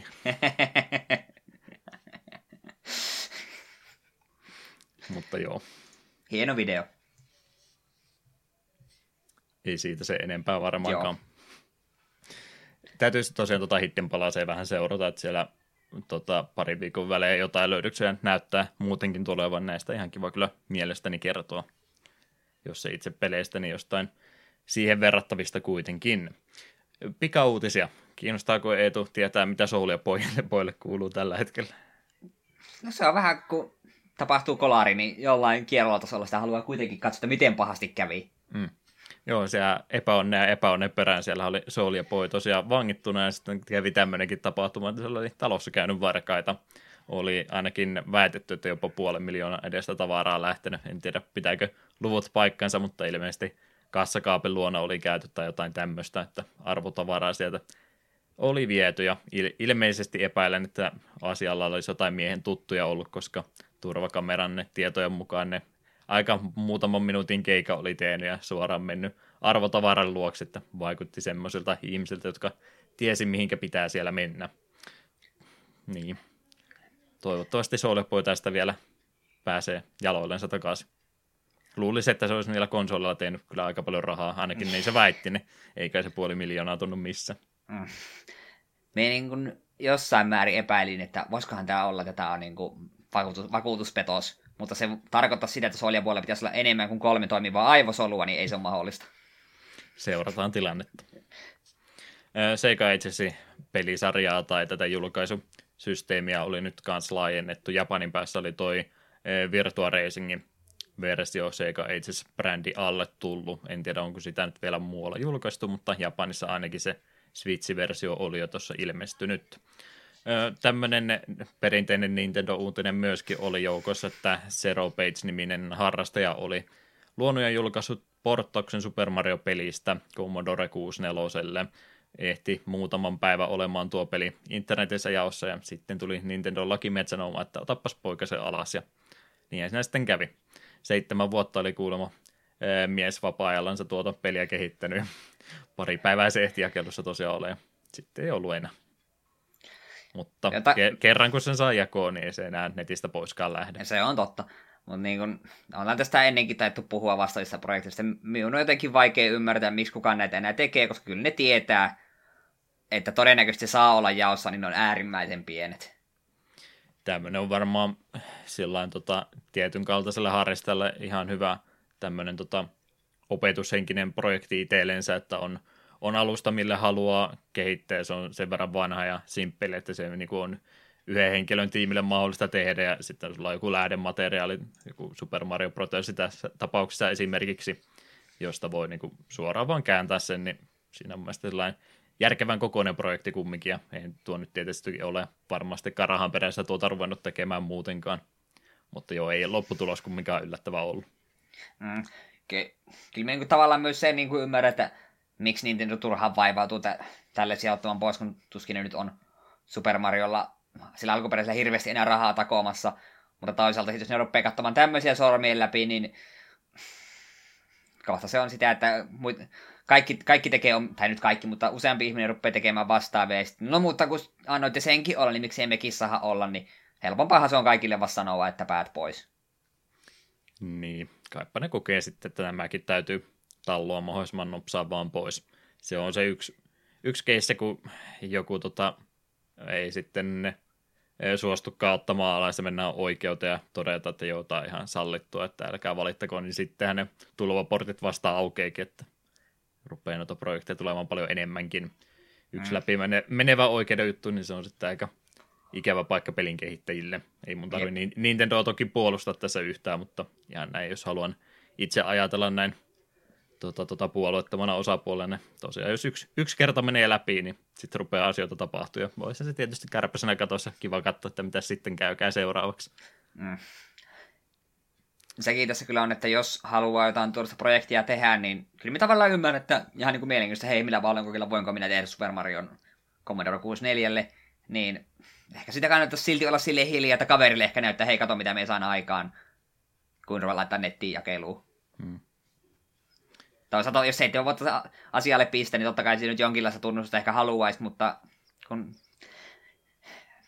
kun tässä käy aina näin. Yksi iso vuosipäivä, mitä tässä oli. Mä en näitä vuosipäiviä yleensä jaksa, kun niitä tuntuu vähän silloin tällöin tuleva, mutta tästä nyt oli niin paljon kumminkin monessa eri mediassa mainintaa. Tuo alkuperäinen Game Boy oli 30 vuotta täyttänyt 21. päivä 4. Onko mitään muistikuvia alkuperäisen Game Boyn pelaamisesta? Kyllä, sillä tuli vaikka itse en sitä omistanutkaan, mutta parilla kaverilla oli, niin tuli sekä vieressä katsottua että myös sitten joskus vähän lainautua, niin kyllä tuli Pokemonia pelailtua vanhalla kunnon Game Boylla. Hmm. Velipuolta sai lahjana se käytetyn silloin aikanansa ja Tetristä tuli pelattu. Ja golfia ja tennistä ja DuckTalesia ja jotain mikkihiripeliäkin kun Dangerous Chase taisi siinä nimi olla. Oli, oli jonkin verran pelivalikoimaa kumminkin, ja se toimi sitten Pokemon Yellow'n pelaamiseenkin vielä. Kaikki muut katteli vähän olaille, että mikä ihme tuo on tuossa tiiliskivikäleissä, että on, onpa se ruman näköinen Game Boy Color sulla. Jotain sitä harmaata väriä edustava Game Boy Color. Oli siinä vähän vihreitäkin. Roma Hackingi. Ei kun hetkinen, yksi juttu oli tuossa vielä. Tämä ei itse asiassa Reitto Routinen ollenkaan, mutta halusin tämänkin vielä nopsaa ottaa puheenaiheeksi. Tuossa oli, taisi olla jo ennen edellistä jaksoa, niin tulla silloin niitä ensimmäisiä tietoa tuosta Pleikkari Vitosesta julkia. Nyt ei tietysti meitä kiinnosta tässä kontekstista ollenkaan, mutta siinä oli vain se maininta, että se olisi taaksepäin yhteen sopiva Pleikkari 4 pelien kanssa. Ollaanko me vihdoin saamassa taas konsoleita, jotka oikeasti pyörittää vanhojakin pelejä? Tuo olisi ihan kiva siinä mielessä, että kun on paljon mahdollista Pleikka Vitoinen tuli sitten jossain vaiheessa kuitenkin hankittua, niin periaatteessa siirtymävaihe olisi helpompaa, kun heti, tai sen ostos, niin sitten ei tarvitsisi kuitenkaan heti ruveta pähkään, että mitäs mitä Pleikka 4 nyt että kun haluaisi senkin pelejä ehkä pelata, kun voisi ne vaan hoitaa Pleikka Vitoisen kautta. Hmm. Hyvä, tärkeä Veik- ominaisuus minun mielestä, tykkäisin. Veikkaat, että tulisi jo Pleikkari 4 pelejä kumminkin ensi vuosikymmenellä pelattu. No, ainakin sen verran, mitä mulla tuolla backloggerissa on, ja niitä, lisää niitä vaan tulee koko ajan. Ja kun kuitenkin tässäkin meidän taloudessa on kaksi telkkaria ja alkaa kyllä ne HDMI-portit olla aika varattuja koko ajan. pitäisikö, pitäisikö kerrota pyörittelemään, jos tänne uusia konsoleitakin hankisi vielä? Switcheri joudut kohta hommaamaan, mihinkä saa parikymmentä liitetty. No mun aikoinaan oli yksi sellainen kolmen portin HDMI-jakaja, mutta se ei toiminut kunnolla. Se ei, oikein, se ei aina ymmärtänyt, kun yritin vaihtaa, että nyt tästä portista. Pitäisi eikä ostaa joku laadukkaampi. Hmm. Mutta sitten loppui pistorasiat kesken. Naapurilta saa lisää. Niin. Pudät postiluukusta johdon läpi, että vähän lainataan tosta. Tai en, en myöskään halua sitten 20 eri jakorasiaa tulla lattialle laittaa pyörimään. Onhan sekin vähän ikävää. Joo, mietin tuosta taaksepäin yhteensopivuudesta, että sittenhän oikeastaan tota, tota, miettiä, että mitenkäs fiksuin pano on, jos haluaa pleikkaripelejä kaikilta vuosikymmeniltä pelata, niin sulla pitäisi olla tota, tota, Pleikkari kolmonen siinä mielessä, että sillä voisi Pleikkari yksi pelejä pelata niitä kolmosen pelejä. Se ja se kakkonen on nyt sitten se pieni puuttuva linkki tässä näin. Tietysti jos olisi saanut sen ihan alkuperäisen Pleikkari kolmosen, missä sillekin olisi tuki ollut, mutta niitä nyt ei varmaan ihan hirveästi enää liikukaan missään, niin niitä ei nyt sitten pääse pelaamaan. Niin Pleikkari 3 ja Pleikkari 5 olisi kiinni, niin se on aika hyvin, mutta sitten se PS2 saa vielä jotenkin keksiä. Mä vähän nimittäin epäilen, ettei ne rupea tuota ps pelejä enää niin hirveästi, siis tarkoitan sillä klassikilla niitä PS1 ja 2 pelejä, mitä kolmosella pystyy ostamaan. Nähtiin nyt, kuinka vähän ne siihen panosti Pleikkarin neloselle. Mä veikkaan, että ei tule asia kyllä vitosella mihinkään muuttumaan. Mm. Että, että se on varmaan sitten Pleikkari 2, 3 ja 5 pidettävää esillä, jos haluaa kaikkia pelata. Jep, jatkossakin. Ja mun, jep, ja mun Pleikkari 2 ei ole ollut seinässä sekuntiakaan tästä nykyisessä taloudessa. Surullista kyllä. Hmm. Niin no ei Pleikkari kolmostakaan välttämättä tarvitsisi olla, että olisi Pleikkari 2 ja Pleikkari 5, vaan koska eikös kaikki Pleikkari 4 pelit ole PS3 remastereita muutenkin. Haha. Joo. Olisi se tietysti kiva, jos se toimisi ykkösestä neloseen kaikki, mutta mä vähän epäilettiin, niin semmoista Frankenstein-konetta on kyllä kuitenkaan tekemässä, mm. vaikka ostaisin. Ei niiden kannata, kun ne voi kohta julkaista PlayStation 2 klassikin. Niin. Vita TV2, tuohon voisi vielä iskeä kiinni. LOL joku, Vita pelit saisi pyörimä. LOL joku Vita. Täytyyhän se nyt joskus ostaa. Sitten kun halva lasa. Veikka. Menee vuosi, niin kukaan edes muista se olemassaoloa. Kaikki mitä, minkä takia PSP ei tullut toistaa käsikonsolia? Mikä Vita? korjaan sun lausuntoa, sä sanoit, että menee vuosia, ettei kukaan muista. Mä veikkaan, että on mennyt vuosia, kun kukaan olisi muistanut koko laitetta. Nyt sanottiin se nimi ensimmäistä kertaa. Sony ei ainakaan muistanut. Joo, ruvetaan Sonin dissaaminen nyt tähän näin. ROM hackingin juttuja tähän vielä seuraavaksi. Super Mario Land DX-niminen projekti oli tuossa julkaistu. Torus-niminen henkilö oli tehnyt päivityksen tuosta alkuperäisestä Super Mario Landista tuohon DX-versioon on lisätty tuon värin lisäksi myös päivitettyä grafiikkaa, jotta se näyttäisi enemmän Game Boy Color-peliltä. Meillä oli se toinen Mario Landi kohta tulossa jaksoaiheeksi, mutta oliko se sitä ensimmäistä pelan? En ole sitä ensimmäistä Mario Landia pelannut ollenkaan. Itse tuli sitä kanssa sillä mustavalkoisella Game pelattu, ja se on yllättävän hyvin ikääntynytkin. Se oli onneksi niitä tasohyppelypelejä Gameboylla, jotka teki mieluummin niin päin, että ne kutisti sen hahmon mahdollisimman pieneksi, eikä jättänyt sitä isoksi sillä, että sä et näe sitten yhtään eteesi. Vähän mm. omituiset kontrollit siinä on verrattuna muihin Marioihin, niin se Mario putoo siinä aika tiiliskiven fysiikoilla alaspäin ja tuli pallotkin semmoisia kumipalloja, mitkä pomppii seinien kautta, mutta muuten se on ihan suht perinteinen Mario-peli kuitenkin. Mitäs käännösjuttuja sitten? Yksi kappale ainoastaan, ja se on sitten tietysti tämmöinen peli. Niin. Ne ei pääse Gundamista ikinä eroon. SD Gundam, Katjapon Sensi 3 Hero Warrior. Joulukuun toinen päivä julkaistu 1990 vuoropohjainen Famicom strategiapeli kehittäjänä Sotsu Agency Sunrise, julkaisijana Jutaka, ja käännöksen on julkaissut Mr. Richard 999. Mies taas asialla. Kyllä. Tuosta piti muutenkin mainita, että tosiaan näissäkin projekteissa niin on siellä oikeasti muitakin ihmisiä ollut. Se on vain toi tietyt ihmiset, jotka aina ne sivut luo ja krediitit siitä ottaa, että on tässäkin projektissa ainakin viisi eri henkilöä ollut kääntämässä, ettei toi Mr. Richard yksin näitä kaikkia ole ehdottomasti tehnyt, mutta en nyt halua aina kaikkia henkilöitä listata. Mm.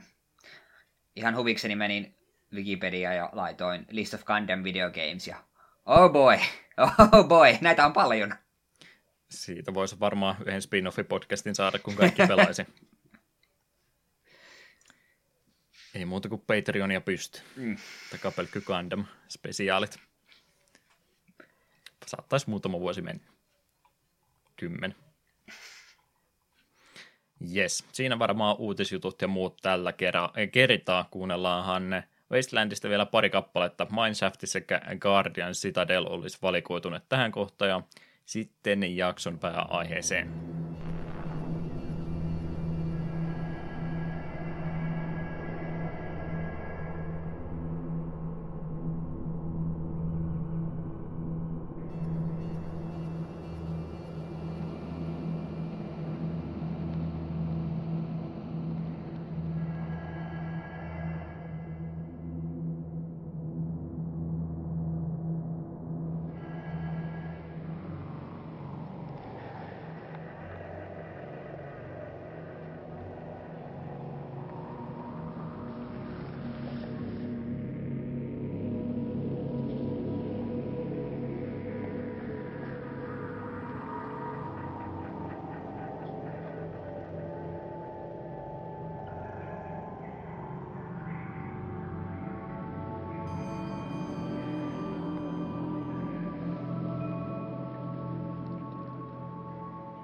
Wasteland olisi jakson numero 59 pääaihe ja Eetun valikoima peli tällä kertaa vuorossa. Mitkä oli ajatukset Eetulla, kun tämän valitsit? Öö, no, kuten ehkä joskus olen maininnut, me jossain määrin tykkää Fallouteista, ja niitähän pidetään Wastelandien henkisinä jatkoina, niin aina jollain tavalla kiinnostunut, että minkälainen tämä alkuperäinen ydinsodan jälkeisen maailman tutkimis PC-roolipeli on, niin nyt oli hyvä sauma sitä kokeilla. Eipä sinne sen enempää selitystä ole. Mm. Eli Falloutistakin silloin aikaisemmin puhuttiin, mä valittelin, kun ei tullut silloin sitä tarpeeksi pelattua, ja nyt mä pääsen korjaamaan asian pelaamalla Wastelandia yhtä vähän. Anteeksi. No, Kyllä mä silti pelistä tiedän jotain. Niin, haluan tässä kohtaa kysyä, että tuntuuko nyt Fallout vähän kutsuammalta? Mm, ehkä, mutta keskustellaan sitä kohta lisää. Tota, minä voisin niitä taustatietoja antaa sillä välillä vielä ennen kuin tuosta pelistä enempää. Interplay Productions olisi kehittäjätalo tällä pelillä ja äh, Interplayhin liittyen muutenkin ehkä enemmän kerron mieluummin tämän pelin ohjaajasta sekä Interplay Studion tuosta perustajasta, eli Brian Fargosta, vuonna 1962 syntynyt pelin kehittäjä, tosiaan Interplay ja sitten myöhemmin In Exile Entertainmentin eh, studion perustaja henkilö kyseessä. Kaliforniassa aikanaan kasvanut nuorena ja kiinnostui videopelien kehittämisestä, kun vanhemmat ostavat hänelle Apple 2 omaan käyttöön. Ja ystävänsä Michael Cranfordin avulla hän rupesi sitten jo kehittämään omia pelejänsä, joista ensimmäinen Labyrinth of Martakon julkaistiin, kun hän oli vielä lukioikäinen tai high school-ikäinen. Eikö high school ja lukio käytännössä sama asia? Käytännössä joo. Näin mä oon mielessäni asian kuvitellut.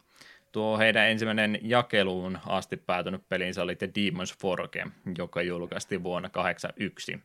Siitä pari vuotta eteenpäin vuoteen 83 Interplay sai silloin alkunsa, ja tuon 80-luvun aikana alkunsa saivat pelisarjat muun muassa kuten Bard's Tale sekä tämä Wasteland, josta tänään enemmän juttua. Tiimi oli kumminkin aika pieni ja resurssit myöskin ne kovinkin rajat, rajatut, jotenka vuonna 1988 Interplay päättyi laajentamaan operaationtansa ja samalla ryhtymään myös julkaisemaan muiden studioiden pelejä. 90-luvun aikana studion kasvaessa Interplay teki yhteistyötä useiden eri studioiden kanssa, kuten muun muassa Silicon Synapse – myöhemmin Blizzardin nimellä tosiaan tunnettu ja Descentti-pelin kehittäjän Parallaksin kanssa. Descentistäkin tuossa ihan muutama jakso sitten vasta oli juttua.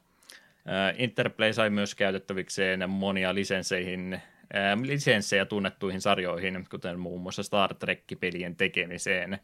Interplay ollessa suurimmillaan 90-luvun puolivälissä, sillä oli yhteensä noin 600 työntekijää sekä useita pienempiä tuotantotiimejä, joista ehkä tunnetuin oli tuo Black Isle Studio, joiden tuotoksiin kuuluvat pelit Baldur's Gate, Fallout ja Planescape Tormentti. Paljon isoja pelisarjoja tuokin tiimi Interplayn sisällä silloin aikanaan sai kyllä tehtyä. Studio onni rupesi kääntymään silloin 90-luvun loppupuolella, kun sen velkataakka alkoi käymään liian suureksi. Aiemminkin studiota rahoittanut Titus Software hankki itsellensä osakeenemmistön vuonna 2000, ja silloin Brian Fargo luopui asemastaan yhtiön johdossa, koska hänen johtamistapa ei ollut ihan semmoinen, mitä Titus olisi toivonut. Ja tuo Titus, Titus kumminkin se nyt ikinä mainitankaan, ajautui konkurssiin sitten vuonna 2005. Interplay-vuosien jälkeen Fargo perusti tuon In Exile Entertainmentin, josta tuli koti monille entisille Interplayn työntekijöille. Tuo studio julkaisi jatko muun muassa Parts pelisarjalle ja se on sitten joukkorahoituksen avulla kehittänyt myöhemmin muutakin pelejä. Muun muassa tuo Torment Tides of Numenera oli semmoinen yksi iso projekti tuossa muutama vuosi sitten, ja Wasteland 2 tällä tavalla saatiin luotua. Farko itse oli jo suunnitellut poistuvansa tuolta studiolta, mutta Microsoft Studios tuossa, kun on muitakin studioita hankkinut, niin hankki myös In Exile Studio itsellensä, ja Farkosen samalla miettii, että ehkä tämän kautta pystyykin sitten jo vielä jotain muutakin projektia saamaan aluilleen. Tällä hetkellä on mies myöskin työstämässä tuommoista Robot mistä kauppapaikkaa, jonka kautta käyttäjät pystyvät myymään digitaalisia pelejä eteenpäin. Kuulostiko semmoiselta ala-asteen tämmöiseltä esitelmätunnilta, kun mä tässä luen tätä tekstiä? Kyllä, me 8 plus saisi antanut. Haluatko viitata ja esittää jatkokysymyksiä? Vai saako esitelmä ja antaa kysymyksiä? Mietin tuota kauppapaikkaa, että digipelejä myydä eteenpäin. Onko sulla ikinä tullut sellaista fiilistä, että saisinpa mä myytyä nämä mun digitaaliset pelit vielä poiskin? Ei, kyllä digipelin kun ostanut, niin oli virhe tai ei, se on nyt tehty. Mm. Minä en koe tarvetta. Joo, on se vähän tietysti, kun tähän asti aina ajatellut, että diginä ostaa, että se on siinä ja siitä enää rahaa takaisin saa, mutta on se tietysti kiva, että joku ajattelee eri tavalla, että ehkä näistä voisikin jotain saada.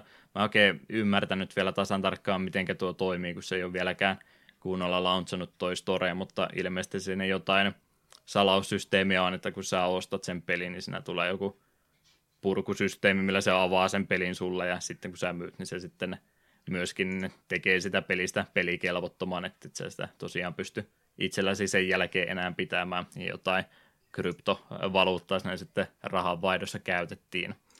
En tiedä sitten tuleeko tuommoinen systeemi vähän liian myöhään vai onko sillä ikinä ollutkaan mitään kiinnostusta. Täytyypi asiaa katsella. No, miten toi Parajan Fargo miehenä? Katsoitko miehenne pelihistoriaa, että onko siellä jotain muutakin tuttuja nimi? Joo, kyllä me täältä kattelin tuttuja nimiähän täällä on paljon. Jotenkin näistä, mitä on designissa ollut mukana, niin Part on tuttuja, en ole kyllä itse pelannut. Ja tuo Demon's Forgekin on, onko me joskus etäisesti mainittu se? Tietenkin nimi on kauhean tuttu. Sekoitat Demon Soulsiin nyt pahasti. En sekoita. To, toi on 81, taitaa olla tekstipeli ihan pelkästään. Okei, no jossain on tuohon nimeen kuitenkin törmännyt. Ja onhan tää tietysti, kun on Interplayssä ja muussa ollut mukana, niin onhan tällä ollut näppisä hyvin, hyvin monessa tap- peli- tutussa pelissä.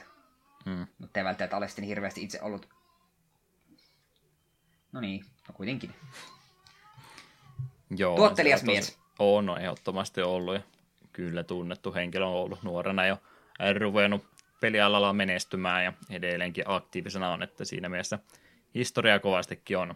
Eikö tämä nyt ollut kumminkin se hetki, missä me voidaan enemmän puhua Red Gravitista? Ai, aivan loistava NES-klassikko ja täydellinen soundtrack ja pelissä muutenkaan ei ole yhtään mitään vika. Tunnen Mä... ihmisen, joka peliä kovasti haluaa puolustella ja joka, joka kerta se aiheuttaa vähän semmoisia outoja katseita. Mm. Olisiko Red Gravitista ollut siis ihan nä, näitä, näitä vuokrakoteloinakin ja RLtä olisi saanut. Saattaa hyvinkin olla, kun se kumminkin britti, en tiedä, onko mitenkä se jotain brittijätkääkin siellä ollut takana. No, muistaminen muistikuva, että ehkä se on voinut vuokratakin, mutta sitä mä oon kyllä lainaksi monesti saanut ja on se kyllä, on se peli. Siinä on ihan hyviä ideoita ja silleen, että jokin siinä toteutuksessa nyt on vaan mennyt pahasti pieleen. Hmm. No, Ride on kumminkin tulla se kol- kolmen tunnin erikoisjakso jonain päivänä, niin ehkä me säästetään kaikki mehut sitä jaksoa varten. Puhutaan mieluummin Wastelandista – Electronic Arts oli tuon pelin silloin aikanaan julkaissut, ja niinkin iäkäs peli itse asiassa on, että tammikuun toinen päivä 1988 on tämä peli julkaistu. Alustat silloin ollut DOSsi, Apple 2 sekä Commodore 64, joista me varmaankin tuota DOSsi-käännöstä molemmat pelaatiin. Se on se uudempi julkaisu, mikä on Steam ja Kokin kautta, niin se on tuohon DOS-versioon käytännössä tehty. Joo, kyllä. Sitä olemme siis pelanneet. No, sitten siitä pelistä enemmän. Mitäs Eetu tarinaa, osaatko yhtään mitään sanoa? Joo, tällainen pieni tiivistelmä. Vuonna 1998 syttyi maailmanlainen ydinsota, ja kuten voi kuvitella sen jäljiltä maailmaa vähän huonoissa kantimissa. Melkein sata vuotta myöhemmin, tarkalleen ottaen 2087, Amerikan armeijan jäänteet, jotka käyttävät nykyään nimeä Desert Rangers, lähettää joukon tutkimaan sarjaa outoja häiriöitä lähialueella – Pelaaja ohjaa tätä joukkoa, ja pelin edetä selviää, että ihmiskunnan rippeitä uhkaa jokin, joka voi tuhota sivilisaation lopullisesti. Aika siis perinteinen tämmöinen post-apokalyptinen peli kyseessä. Jep. Ihmiskunta, ja kun ei suurempi tuho koittanut, ja sitten jäljelle jääneet koittaa parhaansa mukaan rauniossa selvitä, elämää jatkaa vielä eteenpäin. Jes, tarinaa kuljetetaan ja tarinavetoinen peli tämä muutenkin on, niin mitenköhän me ruvetaan selittämään parhaiten, että miten tuo homma toimii. Paljonhan tuossa dialogeja ja muuta on, hahmojen välistä keskustelua. Itse sun partimemberit ei kyllä keskenään juttele, mutta NPC tai muuta, jotka sulle enemmän pelin maailmasta kertoo sekä antaa vinkkiä sitten eteenpäin, niin ihan tämmöisen perinteisen puhumisen kautta tuo tarina kaikkien parhaiten etenee. Pelistä kyllä löytyy mahdollisuus myöskin itse jonkin verran kirjoittaa, mutta aika harvassa paikkaa sitä joutuu hyödyntämään. Muistaako Eetu toisin? Joo, eipä sitä paljon tarvinnut ja huomasin kyllä, että NPC, joille pystyy kirjoittamaan, niin oli aika rajallista, mihin ne reagoi. Ei. Joo, ei kannata odottaa täysiä vastauksia juurikaan mihinkään. Yrität ruveta kokonaista kysymyslausetta kirjoittaa, niin ei todellakaan, vaan täytyy sellainen tartsamaisesti vaan osoittaa ja sanoa yksi sana kerralla, että koira tai kylää tai jotain tämmöistä, niin niihin voi ehkä jotain vastausta saada, mutta se enempää ei kannata odottaa. Jep. Me oletin, että jos me vastaan kysyn ihan what work, niin, niin saisi tietää, että onko jossain jotain sivutehtävää tällaisia, niin ei, ei, kukaan ei osannut tähän reagoida yhtään mitenkään samaa, kuin olisin jotain ungalanpukalaa huutanut. Mm. Muutama semmoinen sana on, mihinkä ne reagoi, ja muut on sitten ihan hebreä niille, niin kannata niihin asioihin liikaa luottaa. Muuten tuo tarinan kulkeminen, vaikka aika alkeellisen näköinen peli on, puhutaan kyllä grafiikoistakin vielä erikseen, mutta pelimaailmaa kuvaillaan sitten myöskin tuon ihan kirjoitetun tekstin kautta, eli ruudukkopohjasti kun ylhäältä päin liikutaan alueita eteenpäin, niin se alempi osa ruudusta, niin se kertoo sulle sitä, mitä se sun peliaamo ympärillänsä näkee. Ei nyt jatkuvasti ihan jokaiselle ruudulle ole erillistä romaania kirjoitettu, mutta esimerkiksi uuteen alueeseen kun kävelee, niin se saattaa kuvailla sitä sen ruudun kohdalla ympäristöönsä, että täällä on pitkäksi kasvanutta nurmikkoa ja puro kulkee tuosta lävitse ja muutamia puitakin siellä ympärillä saattaa olla, että vaikka se ei sillain pelin grafiikoista hirveästi pääsekään pelimaailmaan eläytymään, niin itse tuo tekstipuoli tässä näin, niin sitä kautta ehkä pystyy tuota pelimaailmaakin pikkasen paremmin ymmärtämään. Jäitkö ikinä noita tekstinpätkiä lukemaan, mitä sinne ruutuun tuli? Kyllä, me ainakin pääpiirteittäin pyrin kaikki lukemaan, että sain kiinni. Sitten ottakaa kai samoihin paikkaan, pitkään koluus, niin ei sitten jaksanut ruveta jokaisesta puusta ja männynkävystä lukemaan. Tämä puu on istutettu sinä ja sinä vuonna ja sinä vuonna oli suuri metsäpalo ja sen takia tuossa kohtaa on vähän kaarna kärsinyt ja muuta muuta. Joo, no ei nyt ehkä sinne, mutta tällä tavalla kuitenkin sinne päin. Manuaalin kautta oli myöskin noita tarinan pätkiä tuohon peliin jonkin verran laitettu, jotka on sitten tätä uudelleen julkaisua varten äänitetty kokonaansa, eli ei alkuperäisessä pelissä ei ole mitään, ei ole musiikkia, ei ole dialogia eikä muutakaan, mutta siellä oli jonkin verran sitten ekstra tarinaa laitettu tuonne manuaalin puolelle, ja syy siinä oli ihan sen takia, että 88 vuonna julkaistu peli, en muista monella kun disketillä oli, ei kuitenkaan tarpeeksi monella ikinä olisi voinut olla, koska eihän siis yhteen diskettiin kovinkaan paljon dataa mahdu, ja sitten rupeaa jo pelkästään tekstin kirjoittaminenkin olemaan aika tilaa viemää, vievää puuhaa, niin sen takia tuonne ohjekirja oli aika moneen paikkaan laitettu sitten tekstiä myöskin piiloon. En tiedä, olisiko siinä ollut sitten ehkä, ehkä pieni kopion suojauskin ajatus, että sekoitetaan eh, piraatit kokonaan, jotka on disketit vaan kopioinut, niin ei sitten saakaan selville, että mitä tuo henkilö sanoo. Mutta se just sanoo sillä joku henkilö, joka tulee sulle vastaan, niin se muutamalla lausella kertoo sulle juttua eteenpäin ja sitten peli kehottaa sua lukemaan kappaleen sieltä manuaalin sisältä ja numero antaa, niin siellä on sitten tuota pelimaailmaa ja tarinaa laajennettu entisestänsä. Tässä uudelleen julkaistussa versiossa siihen on sitten laitettu nappula erikseen, että he voit voit tuota kautta niin lukea sen scrollaavan tekstin läpi ja siinä on sitten vielä ääninauttelijakin sulle laitettu päällä, mutta kuten sanoin, niin se on tosiaan sitten ihan näitä myöhempiä julkaisuja varten. Ei todellakaan mitään toivoakaan, että nautettua ääntä olisi saanut disketille mahtuma. Jep, ja onneksi se oli tuolla tavalla, että sait sitten sen tekstipätkän avattua siihen ruudulle, että mietipä kun tuon pelin mukana olisi tullut vaan, nykyään vaan PDF, ja sieltä ruveta katsomaan, no niin, missä on paragrafi 85. Mm. Olisi vähän vaikeampaa ollut. Hyvä, että tässä jutussa oli sitten joustettu, vaikka tämä uudelleen julkaisu ei muuta hirveästi muutakaan. Jep. Se ihan hauska. Mä en ollut nippelitietoja erikseen tänne laittanut, mutta tämä manuaali tarinan kautta, niin siinä oli eh, se järjestys, missä ne tekstit tulee, niin nehän on sitten sekoitettu ihan miten sattuu, että sä et voi sitä peliä sillä oikein spoilata, eikä siinä tarpeeksi, tarpeeksi informaatiota pelkästään manuaalissa olekaan, mutta se oli ihan tarkoituksella laitettu vähän mitä sattuu paragrafeja sinne, mitkä oli sitten tarinalle eh, tärkeitä juttuja. Sitten siellä on ihan niin kuin feikkejä juttuja kokonaan. Siellä on ilmeisesti jotain kappaleita, missä on juttu, että kuinka se tiimi lentää Marsiin yhtäkkiä. Sitten siellä on joku ihan oma sivutarinansa jostain ihan random henkilöstä, mikä ei myöskään tarinaan liity ollenkaan, että osa niistä jutuista, mitä siellä manuaalissa, niin ne on sitten ihan, ihan fiktiota pelkästään, että ne ei liity tarinaan mitenkään, niitä ei pelissä kehoteta koskaan lukemaan. Tuo on aika nerokasta. Mm. Me alkuun nyt kyllä ihmettelin, kun tuli ensimmäinen tämmöinen kohta, missä käski kääntyä niin paragrafin puolelle, niin vähän, että minkä takia tuossa on noin korkea numero, että miksi se on ykkönen tai kakkonen, varmaan aika al- alkupuolella. Mutta sitten rupesin jostain kohtaa miettiä, että niin no joo, mutta nehän, jos ne olisi järjestyksessä, niin pystyisi vaan lukemaan manuaalia ja saamaan, ei nyt koko kuvaa, mutta aika hyvän käsityksen koko pelin tarinasta. Mm. Niin toi ihan loogista. Ja nuo kokonaan feikit paragrafit on todella, nokke, todella nerokasta. Näppärää kyllä joo, ja huumoria on käytetty. Tota, yleensä me grafiikasta puhutaan aika vähän ja muutenkin vaan ohi menen sitten tässä keskustelun loppupuolella, mutta nyt se varmaan on syytä nostaa esille jo aikaisemminkin 88 vuoden peli DOS ja muille alustoille. Oliko tämä liian ruma ja alkeellinen? No ei nyt liian ruma, mutta onhan, onhan tämä alkeellinen, että aika on kohdellut peliä vähän ehkä kaltoina. Mutta kyllä kuitenkin mun mielestä kaikki modelit oli ihan niin tunnistettavia – ja ymmärrän kyllä, että minkä takia esimerkiksi taistelussa niin rotat, preeriakoirat, opossumit ja jänikset on kaikki samannäköisiä ihme, ihme rotta-olijoita. Ymmärrän kyllä, että jos kaikille olisi ruvettu omat artit tekemään, niin olisi Diske taas tarvinnut aika paljon enemmän. Hmm. Joo, ne menee monet haamumodelit, humanoidit ja piistit ja tämmöiset, niin niillä on se yksi tietty haamonsa, mitä on sitten käytetty monelle eri vihollistyypille.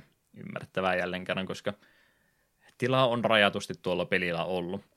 Muutenhan tuo grafi, graafinen puoli, miltä tuo peli näyttää, niin sulla on siis tosiaan ylhäältä päin se hahmo muuten kuvattu noissa overworld-alueissa ja liikutat sitä paperihahmoa siinä ruudulla sitten suuntaisen ja toiseen. Itselle tulee aina Chips Challenge tuosta pelistä enemmänkin mieleen, mutta roolipelielementillä kumminkin aika samanlainen pelikuvaus siinä kumminkin on siis ihan noin graafisella tasolla mietittynä.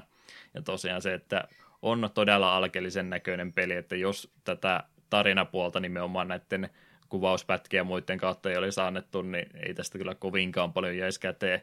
Että itse en tuohon aikaan vielä tuon tyylisiä pelejä todellakaan pelannut, ja nyt jälkeenpäin tietysti pystyy vähän tasoitusta antaa ymmärtämään, että okei, aikansa peli ei kannata liikaa odottaa. Tämä on aika lailla siinä rajalla, että jos miettii, että kuinka hyvältä pelin nä- täytyy näyttää, että mä niin pystyn edes alkuunkaan pelaamaan, niin tämä on aika lailla just rimaa hippoa ylittää. Kyllä se rima jää aika lailla väpättämään, mutta just just sillä riittävästi on, että kyllä mä ymmärrän, mitä tässä tapahtuu, mutta aika paljon jää sellainen mielikuvituksen vara asioita. Jep. Animaatioita, mitään muuta ei ole, että tekstillä oikeastaan kaikki mahdollinen maailman luoti tuossa hoidetaan. Mm. Ei, pelkä, ei pelkän grafiikan perusteella oikein saa selvä, että missä mä nyt oon. Mm, mutta toisaalta me ehkä enemmän tykkään tästä ratkaisusta, kun miettii jotain vanhoja NES-pelejä, missä katsot liikkuvaa spritea ja siristät silmillä, että mikä tuo on, mit, mitä tässä tapahtuu, niin mielestäni mieluummin näin päin. Mm. Että juuri, juuri riittävät grafiikat tuossa kuitenkin on. Jep. Jes, voidaan graafisista jutuista muutakin sanoa tuossa ohi menne vielä, jos mieleen tulee mutta ihan pelimekaniikosta ja muista varmaan tärkeämpi puhua, kun se varsinainen pelin lihaisa osuus siitä löytyy. Hahmon luontia sekä valmiita hahmoja, kumpaan Eetu turvautui mieluummin, mentiinkö me Snake Varkasilla ja Thrasherilla vai rupesitko omia alaisia luomaan siellä? Öö, me itse asiassa aloit, kun meillä on pelin kahdesti alusta, sille ekalla eralla, että no tehdään, totta kai me teen itteni tähän peliin, mutta sitten minun rupesi, ja ajattelin, että tehdään saman koko parti, itse minun ekan hahmon kohdalla ahistamaan, että ei, tällä on ihan hirvittävästi eri, erikoistumisia ja millä, mihin me tarvitsemme metallurgia ja apua. Täällä on hirvittävän määrä juttuja, niin me sain just, just yhden hahmon kasaan ilman, että piti mennä itkiä wikiä katsomaan. Tote, sitten totesi, että okei, pidetään muut valmiit hahmot ja sitten se runi kun meni seinille, niin sitten lähdin pelkästään tällä vakioporukalla. Itsekin kyllä mieluummin niillä ihan vakiohahmolla sinä rupeisin menemään. On se toki, kun ei tämmöinen moderni pelaaja todellakaan tämä ohjekirjoja lukee, rupeaa lukemaan ja sitten katsoo niitä kaikkia vaihtoehtoja, mitä hahmolla voi ottaa, niin on siinä vähän sellainen hämillä, että hetkin, että selviääkö tästä nyt sitten alkuunsakaan. Oikeastaan niiden tota, omia hahmojen tekemisessä, niin melkeinpä tärkeintä on se, että ottaa semmoisia ihan satunnaisia. No totta kai sun täytyy siis panostaa aika lailla myöskin ihan kompatista selviytymiseen, mutta muuten mitä siellä on sitten jotain erikoistumisjuttuja, papereiden väärentämistä ja uimista ja mitä kaikkea siellä muuta ikinä olekaan, niin on se hyvä saada semmoinen fiksu kokoonpano, että jokaista, jokaista niin kuin tämmöistä ominaisuutta olisi ainakin yksi jollakin haamolla. Että aika harvoja tilanteita niitä tulee, missä ne osoittautuu hyväksi, mutta sitten kun sitä tarvii, niin se olisi hyvä olla jollakin se taito edes ykköslevelillä, että sulla olisi joku mahdollisuuskin asiaa yrittää. Että, että nollalla sitä aika vaikea tehdä, mutta jos sulla on se yksi, niin sä voit vaikka jotain oven murtamista tai tiirikoimista yrittää niin monta kertaa, kun sä haluat aikaa siihen menee jo, mutta se nyt ei mikään rajallinen resurssi kumminkaan tuo aika ole, että sä voit yrittää useamman kerran ja sitten kun sulla se yksi sitä skillipointtia siinä ainakin on, niin kyllä se sitten pitäisi jossain vaiheessa onnistua ja siitä sitten leveleitä rupeaa ihan niitä ominaisuuksia käyttämällä lisääkin tulemaan.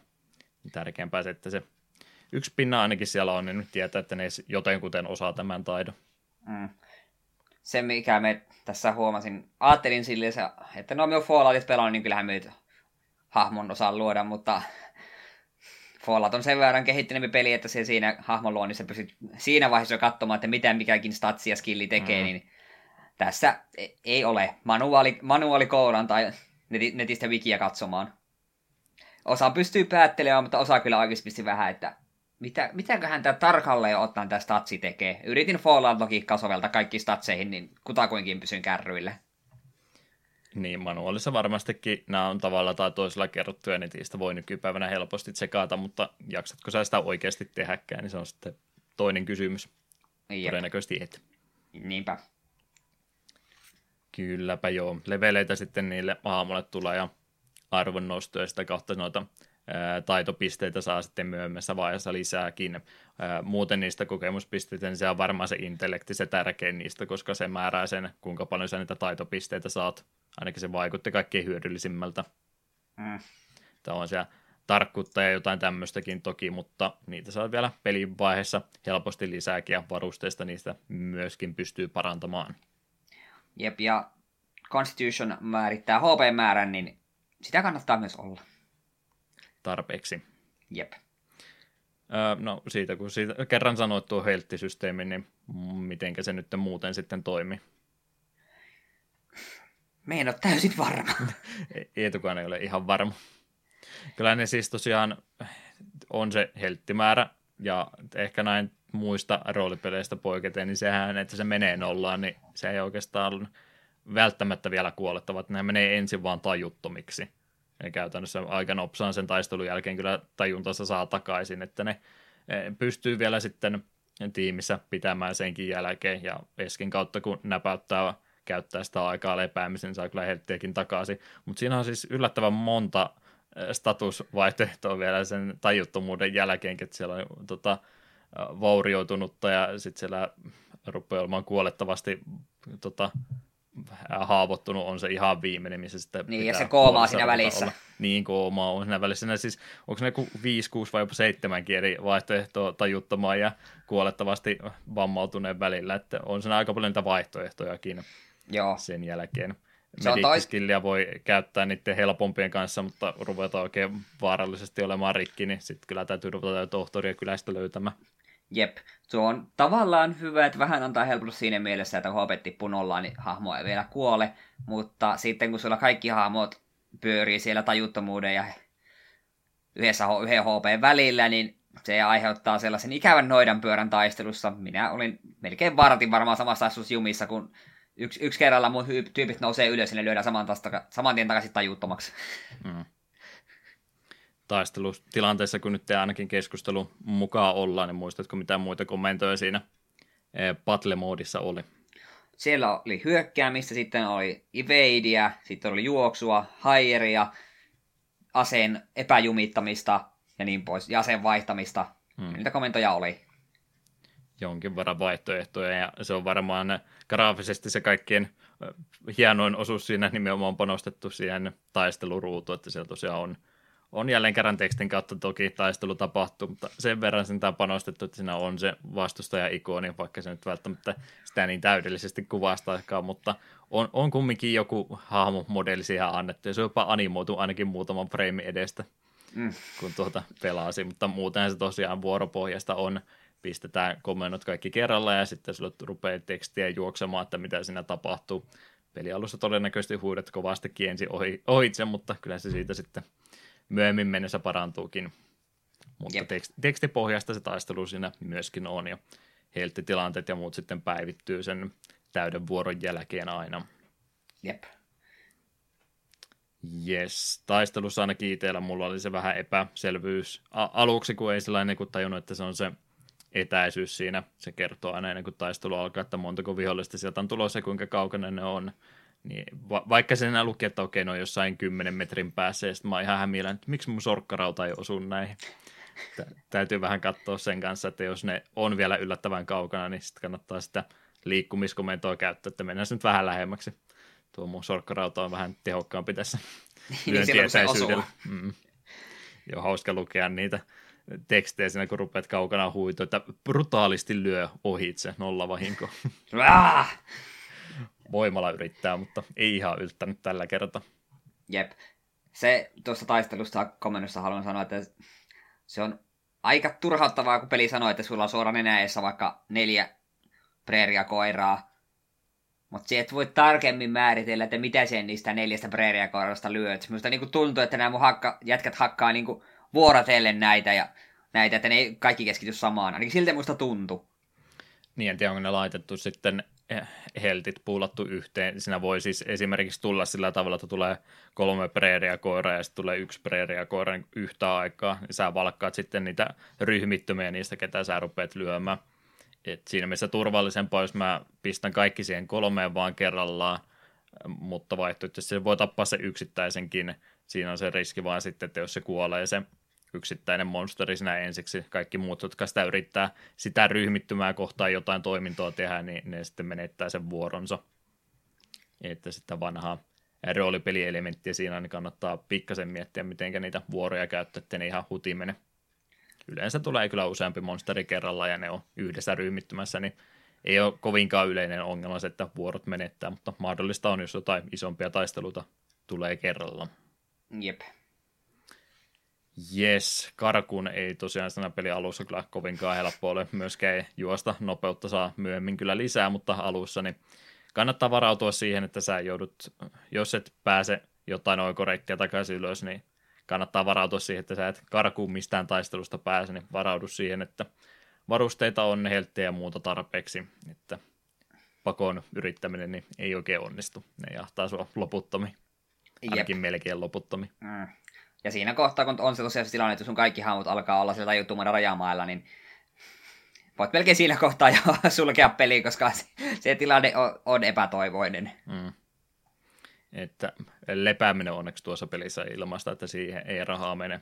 Mutta muihin varusteisiin ja tämmöisiin, niin kyllä sitä rahaa saa sitten tuhlattuakin. Niin jonkin verran rahaa täytyy sitten käyttää tarina etenemiseenkin, että ei kaikki mene pelkkiin omiin varusteisiin, vaan – osat jutuista on sitten tarinakeskeisiä itemeitä, mitkä myöskin täytyy hommata. Kyllä, kyllä. Mitäs tuosta nyt muuta tulee mieleen? Neljä hahmoa on tosiaan se määrä, kuinka paljon noita hahmoja tuossa peli alussa sulla annetaan luotavaksi. Joko ne valmiit tai sitten teet omat mieleisesi. Seitsemän on kumminkin se maksimi partin koko, mitä voi olla, ja neljä lisäksi on sitten kolme semmoista peliaikana palkattavaa hahmoa mahdollista pitää joukon mukana vielä. Ne ei yleensä ihan yhtä taitavia ole kuin nämä rangerit, jotka on tietysti koulutettuja taistelijoita, että siellä on sitten jotain siviilejä tai muita, mitä sä voit myöskin tiimissäsi pitää, ja kyllä nekin sitten tietysti helpottaa tuota peliä, että mielellään aina sieltä kolmea henkilöä pitää mukana, oli ne sitten jotain teinejä tai muita, jotka haluaa tulla sitten jotain rikkinäistä pulloa heiluttaa, mutta mm. kaikesta apu. Oh, mulla kesti hetki tajuta, mitä tuo Higher Command tarkoittaa. Me yritin kovasti preeriakoria ja muita värvätä mun tiimi, mutta ei ne tullut. Joo, ei ole nyt mega miten se kyseessä, että sä voit ihan joka ikistä örrimörriä tiimis ottaa mukaan, että kyllä ne täytyy sua ymmärtää kumminkin. Jotain älyllistä toimintaa täytyy niilläkin olla, että ne suostuu suhun liittymään. Jes, tosiaan rahaa pelistä saa, kokemuspisteitä saa, rahalla varustetta ja muuta tämmöistä näppärää on, ja siihenkin kannattaa ehdottomasti panostaa, varsinkin ne armoreihin, aseita kyllä matkan varrellakin ihan hyvin muutenkin saa. Tuota noin, olisiko pelimekaanikoista muuta mielessä, mitä tulisi? Öö, kokemuspisteestä voisi sanoa sen verran, että se hahmo, joka tappaa sen vihollisen, saa sitä kokemukset.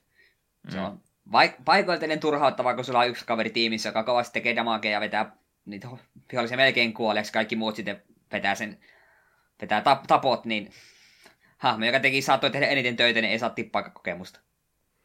Joo, en tiedä, onko pelin rajoite vai mikä sitten vai ihan suunnittelu ratkaisu tuo noin, mutta jos meinaa yksi päästä karkuun, niin sillä sitten joutuu melkein vuoroa antamaan muille vaan suosiolla, ettei hänelle sitten entistä enemmän tulla Jep. En yleensä kyllä sitä välittänyt, että kunhan nyt vaan hengiltä sai, niin mieluummin niinpä, että mahdollisimman vähän vahinkoa tulee sen takia, että rupeaa vuoroja sentään turhan passailemaan, turhan se on, kyllä, se on kyllä totta, rupesi välillä ärsyttämään, kun monta taistelua meni silleen, että tämä, tämä oliko se mun Trasher, kun se yhden hahmon nimi oli, niin sitten ihan hyvää damage se teki, mutta ikinä se ei vaan Killing Blowta saanut, ja tämän takia se saanut kokemusta. Mm. Ja tosiaan sitten kokemusta sillä sen verran sanoa, että kun sulla on tarjossa kokemusta, niin sieltä suoraan saa level upia, vaan sun pitää käyttää mapilla radiokomentoa, niin sitten sieltä ilmeisesti soitetaan base, että sais, sais, saisinko minä nyt tuon, kor, tuon, tuon promotionin, niin sitten mm. vasta saat laitettua uudet pojot. Mulla Nä... kesti hetken aikaa sekin löytää näppärää pitää erikseen soittaa, että saanko minä nous, nousta levelistä ylöspäin. No saat sä nyt tällä kertaa. Saisinko minä lyödä nyt, vähän kovempaa? Nyt tarvitsisi ylennykset, että mä selvin tästä. Ei, ei, nyt, nyt ei sovi. Kyllä, että vähän expaa vielä lisää, niin sitten saat ylennyksen. Näppärää. Joo, se tosiaan komentoi. Ja kontrollista varmaan muutenkin pitää enemmän tuossa sanon lähinnä nuolinäppäimet ja tässä uusi versiossa ainakin pystyy myös hiirellä klikkailemaan noita komentoja, mutta mä ainakin vedin ihan perinteisesti ja mä aina painoin sitä ensimmäistä kirjainta, mikä komennolla oli, niin mun mielestä se oli sillä ihan näppärää kumminkin tuota peliä navigoida. Joo, me pelasin eka sessio silleen ja tokalla sessiolla vasta niin kokeilla, että hei hiirelläkin voi tehdä, mutta silti musta jotenkin näppiksellä oli mukavempi. En tiedä miksi. Niin, ei tarvi suotta tähtäillä sinne menemään oikeaan kohtaan. Että mun mielestä oli nopeampaa kuin vaan näppäili oikeita painikkeita. Ei siinä nyt niin paljon eri vaihtoehtoja kumminkaan ollut. Muuten mitä sitten on näitä eri taitoja, mitä hahmolla voi olla, niin kartalla pystyy myös jonkin verran niitä hyödyntämään. Ne toimii käytännössä sillä että sun täytyy ensin ottaa se toiminto, mitä sä haluat tehdä, ja sitten kartalla painaa siihen suuntaan, mihinkä kohtaan mennä. Että jos sulla ovi esimerkiksi on edessä, niin ottaa tiirikoinen komennoksia, painaa sinne oveen suuntaan, niin se käyttää sitä sinne päin. Ei ehkä tänä päivänä tuommoinen enää vetelis, mutta kyllähän tuo nyt ymmärtää, että no, noin se voi tässä sitten toimia. Niin, no ei, mie... ei ole epäselvä. No me käytiin tähän taas Fallout logiikkaa siinä, jos olisi lockpickin, niin siellä valitsit valikosta lockpick ja sitten hiirillä painat, että tämän oven haluan lockpickata. Mm. Tuntui loogiselta. Kyllä, joo. Joutuu vain jälleen kerran vähän enemmän mielikuvitusta käyttämään, kun ei ole tiirikointianimaatiota ollenkaan. Että joutuu vähän niin kuin e, tota, ihan tuommoista koodauskomentoa kirjoittamaan, että eh, toimintoja, suunta ja näin tapahtuu. Mm. Yksinkertaista, mutta periaatteessa kumminkin toimivaa. Jes, miten se vaikeustaso nyt niin ylipäätänsä? Menikö game overiksi jatkuvasti? No minä voisin kertoa sitä mun ekasta game overista. Minä lähdin vähän turhan rohkeasti uuteen paikkaan kohti. Ja siellä se tuli heti, kun me menin tähän uuteen, se oli kuin Citadel tai joku, niin tuli sellainen varoitus, että hei, et ehkä pärjää täällä. Sitten, sitten yhtäkkiä ilmoittaa, että me on taistelussa jonkun ihmeen nunnan kanssa, jolla oli joku ryn, rynnäkkökiväärin tapainen. Ja sitten se pari rundi aikana lahtasi mun koko porukan. Mm. Siinä minä katsoin vaan, että mitä just tapahtuu, game over, ja kun tuli game over-peli, heitä sut saman tien koko pelistä ulos. Heittää takaisin Windowsiin. Vähän aikaa silmiä räpyttelin, onneksi pelissä on kuitenkin autosaveit tallenti, kun me menin sinne paikkaan. Niin totesin, että okei, ehkä me menekään tuonne. Lähdin aavikkoa kohti. Ilmeisesti meni liian syvälle aavikolle, en tiedä kuolinko säteilyyn vai kuumuuteen. Tulee vaan, että okei, se kuolit ja jälleen olen Windowsissa. Kyllä se säteilyyn voi ku- kuollekin. En tiedä huomasitko mutta siinä oikeassa laidassa on yksi sellainen mittari, niin se on nimenomaan säteilymittari siinä. Joo, se se varmasti oli, koska menin vaan aavikolle ja tuli vaan, että oho, sie kuolit. Asia selvä. Sattuuhan sitä. Joo, ja muutenkin kyllä, sitten kun aloitin alusta ja näillä perushahmoilla ja lähdin menemään, niin kyllä tässä aika äkäiseen rupeaa turpaan tulemaan. Kyllä siinä hengestä pystyy pääsemään ja välillä tuntuu semmoiselta, että nyt on ajautunut semmoiseen tilanteeseen vaan, mistä ei yksinkertaisesti pois pääsyä ole, mutta kuten Eetu sanoi, niin tallentaa kyllä pystyä, ei ole mitään rajoituksia, että missä voi tallentaa, niin se on, se on kyllä ihan mahdollista. Ei mulla ainakaan itse tuollain luotia muiden kanssa rahallisesti tullut kyllä kertaakaan semmoista tilannetta, että mä siihen olisi kuollut ainoastaan vaan siihen, että menin ehkä semmoiseen paikkaan, missä varoitettiin, että sulla ei ole tänne välttämättä mitään asiaa vielä, mutta totta kai mielenkiinto on niin korkea, niin täytyy se mennä vähän katsoa. Sitten ollaan jonkun väijytyksen keskellä yhtäkkiä ja aha, tästä ei enää pääsekään sitten pois.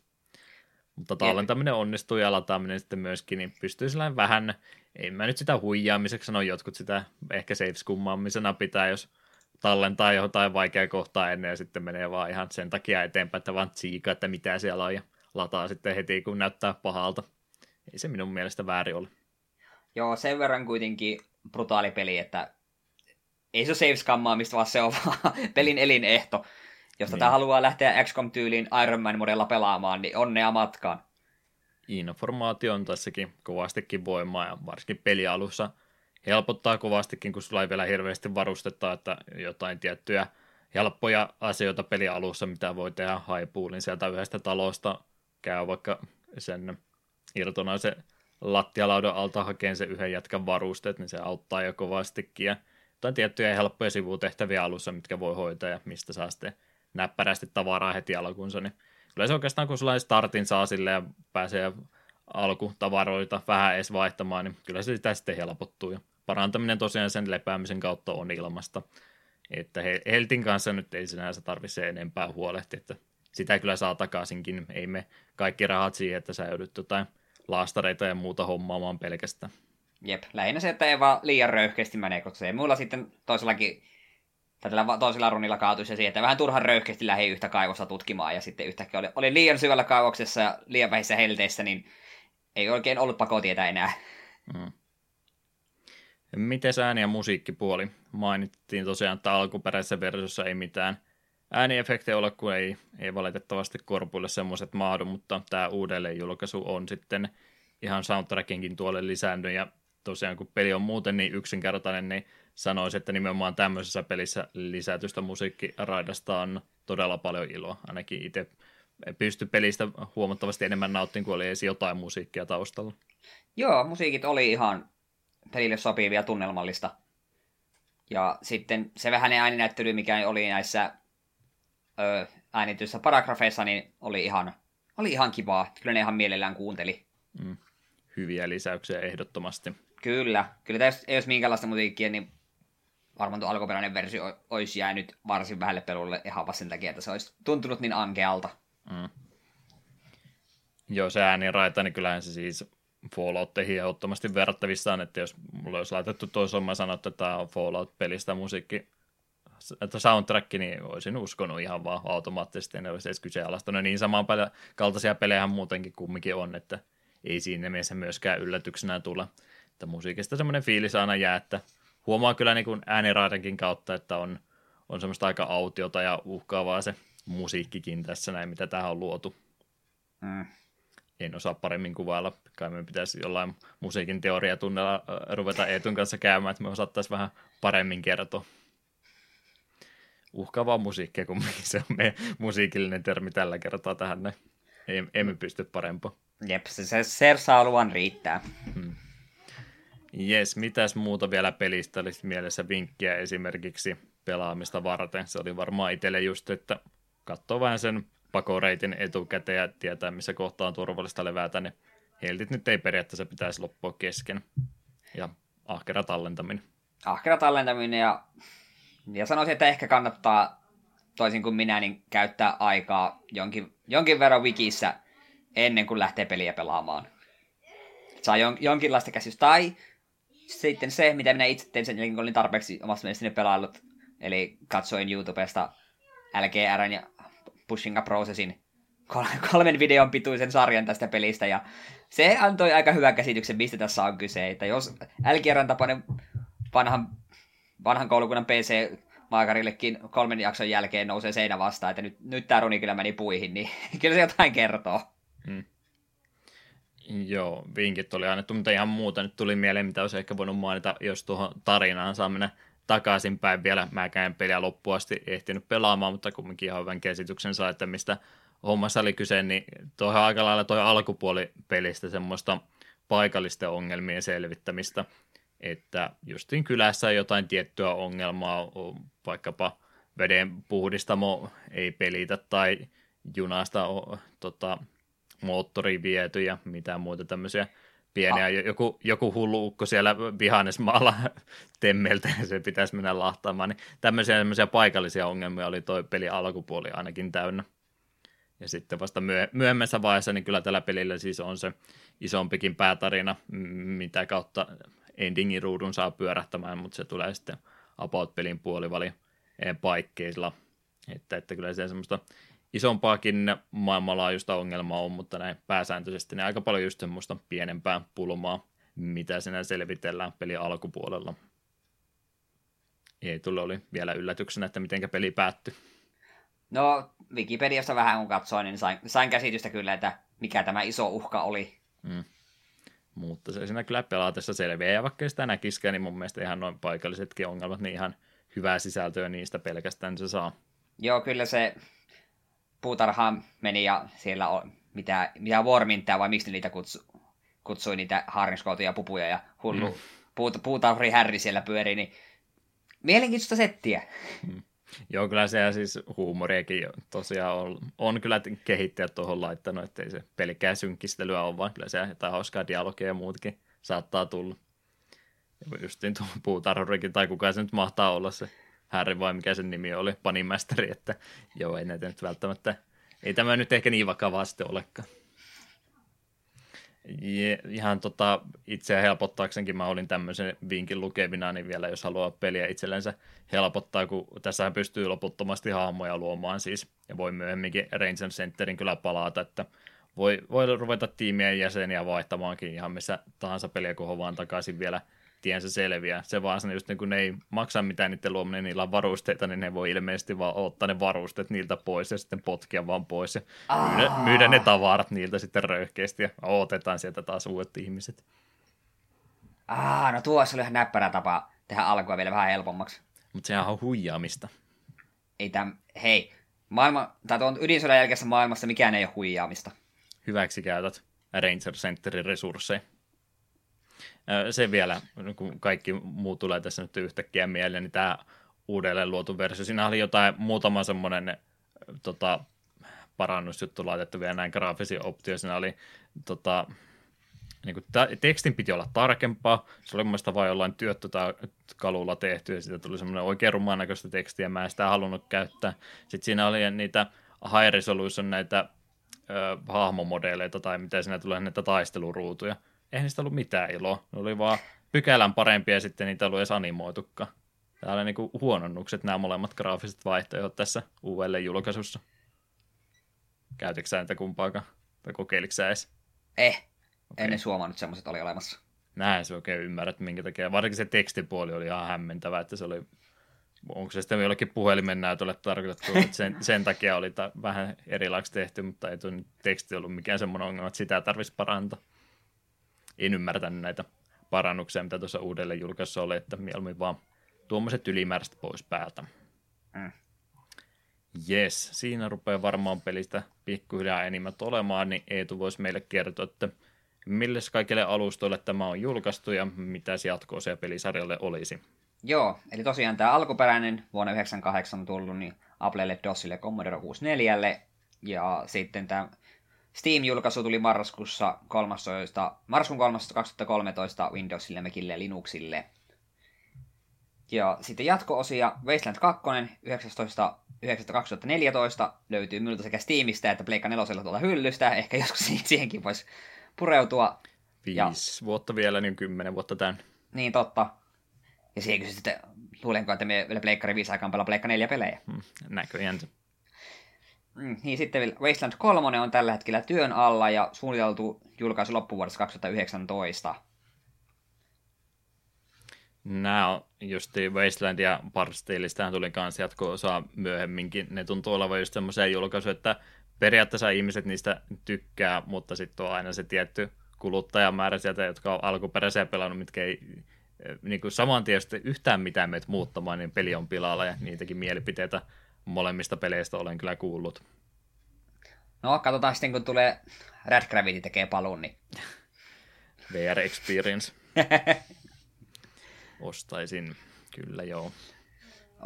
Jos, jos tuet Kickstarteria, niin saat tuon alkuperäisellä soundtrackille. Hmm.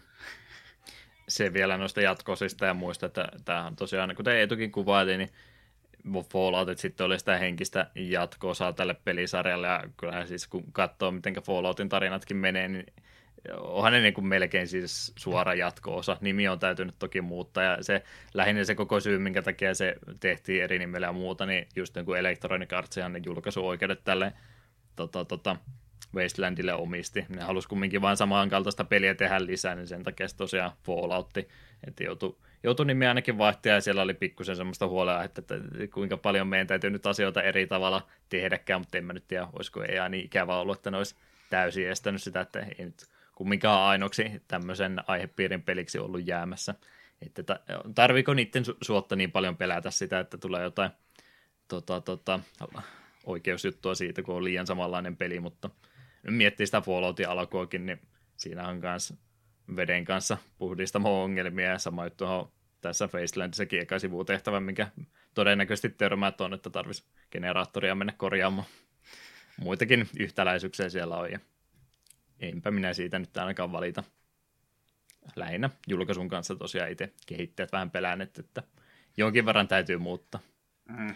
Tämä on nyt vähän niin kuin se meemi, että voinko mä tota, luntata sun kotiläksyt, että joo, mutta muuta pari sanaa sieltä täältä. se on Wasteland ja Fallout tiivistettynä yhteen meemi. Eikä se väärin ole. Mm. No, mitenkä se suosittelupuoli? Mikä maku tästä pelaamisesta jäi? Mitenköhän tämä nyt sanoisi? Kun onhan tämä aikan, aikansa tekeille ja aikana on ollut todellakin suosittu ja edelleen sillä on fanit, mutta niin ei kyllä sanoisin, että jos tällainen ydinsodan jälkeinen roolipelailu kiinnostaa eikä aiempaa kokemusta, niin ennemmin kääntyisin Fallout 1 ja 2 puoleen. Tämä on kuitenkin sen verran vanha ja sen verran alkeellinen, että tämä on ensikertalaisille aika rajua menoa. Ei paljon kädestä pidellä. Mutta toisaalta sitten taas, jos on niin kuin mielenkiintoa ja oikeasti haluaa panostaa, niin minä sanoisin, että tämä on ihan kokeilun arvoinen. Hmm. Mutta jos sille haluaisi, no voisi kiva aina silloin tällöin pelalla jotain tästä vähän kevyempää, niin semmoisen tarkoitus tämä peli ei ehkä sovellu. No en mäkään tätä lähti suosittelemaan, jos joku tulee kysyä, että mikä olisi semmoinen hyvä tämmöiseen aiheympäristöön perustuva peli, niin en mä nyt tätä todellakaan suosittele. Että on, on tämä asia tehty paljon paremmin myöhemminkin ja voi väitellä, mistä pelimekaniikosta tykkää enemmän, mutta kumminkin vähän modernimman näköinen peli, niin varmastikin peruskuluttajille sopii paljon paremmin, että enemmänkin, jos joku kysyy, että mikä olisi täältä aikakaudelta joku tämän tyyppinen peli, niin sitten Tämä niin, voisin sanoa ääneen, mutta en mä tätä lähtisi niinku post-apokalyptisena pelinä kenellekään ensimmäisenä suosittelemaan. Jep. Ja ottaisi jonkun vähän modernimman vaihtoehdon siinä tapauksessa. Mm, me melkein sanoisin, että ne, tätä voi suositella, niin ovat tätä peliä jo pelanneet. niin, on, on kyllä hyvinkin mahdollista. Että nyt oli ihan tämmöinen kuriositeetti meille, jotka halus vaan tutustua ihan peliin sen tämmöisenä tota, tota, tunnettavuuden takia, kuin ehkä Jep. minkään pelimekaniikan pohjalta. Mm, tosin ehkä oikeastaan niille me voisin suositella, että kannattaa ainakin kokeilla, jotka minun kaltaisia, että Falloutista kovasti tykkää ja kiinnostaa nähdä, että mistä Falloutit on lähtenyt. Niin silloin tämä oli ihan mielenkiintoinen nähdä. Että niin, niin että joo, joo ymmärrän, ymmärrän kyllä täysin, että tästä on hypätty Fallouttiin. Hmm. Eikä ole kallis kokeilu, viisinta, äh, viisinta, vi, viisi euroa on se täysintä muutenkin tuolle uudelle julkaisulle, että ei ole kallis kokeilu. Alennuksissa varmasti löytyy, kun pienikin juhlapäivä tulee, niin on puoleen hintaan sitten ei pitäisi paljon maksaa. Jep. Yes. Otta, ottakaapa tuosta nyt selvää, että suositeltiinko vai eikö. Niin. ei, olemme poliitikkoja, ei sanota kyllä tai ei. Se on tämän päivän poliittisessa ilmastossa se oikea tapa vastata kysymyksiin. Vältän kysymyksen ja esitän vastakysymyksen vaan. No niin, eiköhän sinä rupea tästä pelistä enemmät olemaan jo juteltuna pari kappaletta vielä. Ei toi mulle suostunut kappaleita kertoa, niin minä vaan röyhkeästi heitin näitä tänne. Needles sekä Base, miten sitä muuten lausti. Mä kävin katsoen pronunciation guidein, muistaakseni oikea lausumistapa tälle sanalle oli coaches. Me, menejuusto, coaches. Okei, okay. base coaches. Ei, ei ole base cockise. mutta niin se joku ehkä yrittäisi. Nuo kaksi kappaletta ja sitten ruvetaan jaksoa päättelemään.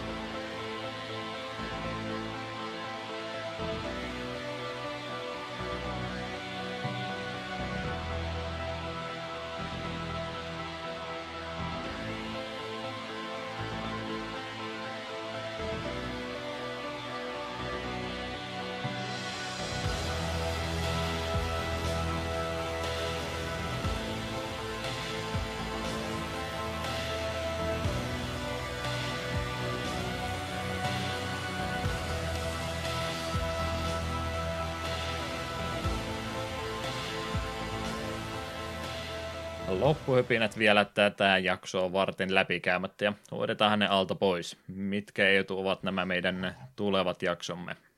Joo, seuraava jakso 14.5. Death Rally, sitten 28.5. Metroid, 11.6. Super Mario Land 2, Six Golden Coins, ja uusin lisäys listalle, monta kertaa olen sillä uhkaillut, 25.6. Jumping Flash. Yes. Mielenkiinnolla odotan tämä oli panttivankitilanne, missä sä olit kaapannut mutta ja sä rupesit uhkailemaan mua, että mä joudun pelaamaan Pleikkari 1 peliä. Mä olin että voi ei, miten tässä näin nyt kävi. Et keksinyt mitään pahempaa mulle. Mun puolesta voisi olla pelkkää Pleikkari 1 pelejä vaan ja olisin ilon. Mutta ehkä niitä täytyy vähän ripotella. Aina vaan, että tuo, siinä mielessä oli ikävä ratkaisu, että nyt mä voin valita Pleikkari 1 peliä vähän aikaa. Aivan, ha, ha, ha. Hmm. Voi että. No, yritetään tuolla pärjätä. No kun minä katsoin mun omaa listaa, että täällä on ihan helvetin monen kanssa Nintendo-pelejä ja aivan jaksettu Metroid Super Mario Land 2, että ehkä, heit, heitetään villiksi. Mm. Jeps, jeps. Yhteydenottokanavat vielä tuossa nopsaan mainittakoon. takapölkky.wordpress.com, takapölkky.gmail.com sekä Facebook, Twitteri ja Discordi löytyy. Discordi-linkki on ainakin tuolla Twitterissä ja kotisivuillakin se varmaan löytyisi. Mistä se etu? Minä löydyn Klaus Nymerkin takaa vähän kaikkialta, Twitterissä tö eteen. Ja missäs Juha? Diokin on nimimerkki, YouTube, Twitchi, Twitteri, käytetyt kanavat, tai no ei, käytetyt ja käytetyt, just rupesin katsoa, että milloin mä oon Twitterinkään mitään kirjoittanut. Mä aina huomaan, että mä rupean jotain tosi hauskaa tota, viestiä kirjoittamaan, sitten mä aina tota, pyyhinen siitä pois, kun totean, että ei, ei tämä ollutkaan niin hauska juttu kuin mä luulin. Ehkä mä oon vähän liian, liian tarkkaavainen mun sosiaalisen median käyttäytymisen kanssa. Mä olin muun muassa torstai-iltana kirjoittamassa hauskaa Endgame-spoileria sillä että kaikki suuttuisi mulle. Ja mä olin kirjoittamassa sitä sillä että olipa todella rohkea veto laittaa näin monta karaoke-kohtausta tähän elokuvaan, mutta rupesi yleisö kyllä lämpenemään loppua kohde. Sitten mä vedin sen kaiken pois, kun mä ajattelin, että ihmiset katsoo mua kierroja. Ajattelee pahaa minusta. Oisin antanut tykkäyksen. Hmm se tosta ihan vaan randomisti vielä, kun pitäisi jo jaksoa ruveta lopettelemaan, niin toi mun nimimerkki. Mä en ole ikinä varmaan puhunut siitä, mutta silloin kun mä sen aikanaan valitsin, niin mä pitkään luulen, että se on ihan uniikki. Mutta Etelä-Koreassa on, niin no siellä on siis ollut joku prinsessa, jonka nimi, nimi on ollut Deoki, mutta siellä on siis tota, koulukin olemassa. about, minkä ikäisiä. Siellä niinku, tota, middle school Deokin niminen, siellä ainakin jos pitäisi olla myös lukio Deokin nimellä, niin jotain mä aina niistä vähän väliä kuullut. Nyt ne oli yrittänyt, siis ne oli laittanut tuon mun sähköposti deokinet.gmail.comiin, ne oli laittanut sen palautussähköpostiksi. Mä ajattelin, että yrittääkö siellä nyt pirulaiset Etelä-Koreassa, niin koulu varastaa mun sähköpostia. Minä, minä en muuten rupea kyllä taipumaan tässä, että minä kyllä taistelen, että se on minun nimimerkki, te vaihdatte koulun nimenne ensiksi. Minä olen tätä nimimerkkiä puolitoista vuosikymmentä käyttänyt, en tiedä kuinka kauan teillä tuo nimi on ollut, mutta se ei jatkossa saa olla näin. Tai voidaan me päästä yhteisymmärrykseen ja mä voin lähteä sinne opiskelemaan, jos mun täytyy 7., 8. ja 9. luokka joku päivä kerrataan, niin lähdetään Etelä-Koreaan sitten. Ihmettelee, että mikä, mikäs kummaa tota, tota, pukin partainen 30 äijä täällä nyt on tota, yläasteelle ilmestynyt. Minä vaan morjesta. Hauska kokemus. Ehkäpä anime-sarjan arvoinen. Joutuu kertaamaan Diokin nyt sitten koulun täällä päin. Et innostunut ajatuksesta. Kyllä mistä katsoisin. Voi voi, näypötä ihan omiani. Kai me lopetellaan tämä jakso. Onko sulla saatesanojen tämän jakson lopuksi vielä? Kyllä, Oroftus Parkista on pari flavoria täällä ja sanoisin, että tämä on hyvin osuva otten huomioon, että olimme juuri ydinsodan jälkeisessä maailmassa. Eli kortista Storev Defkarin Lich. Sodan aikana vain kuolema kukoistaa.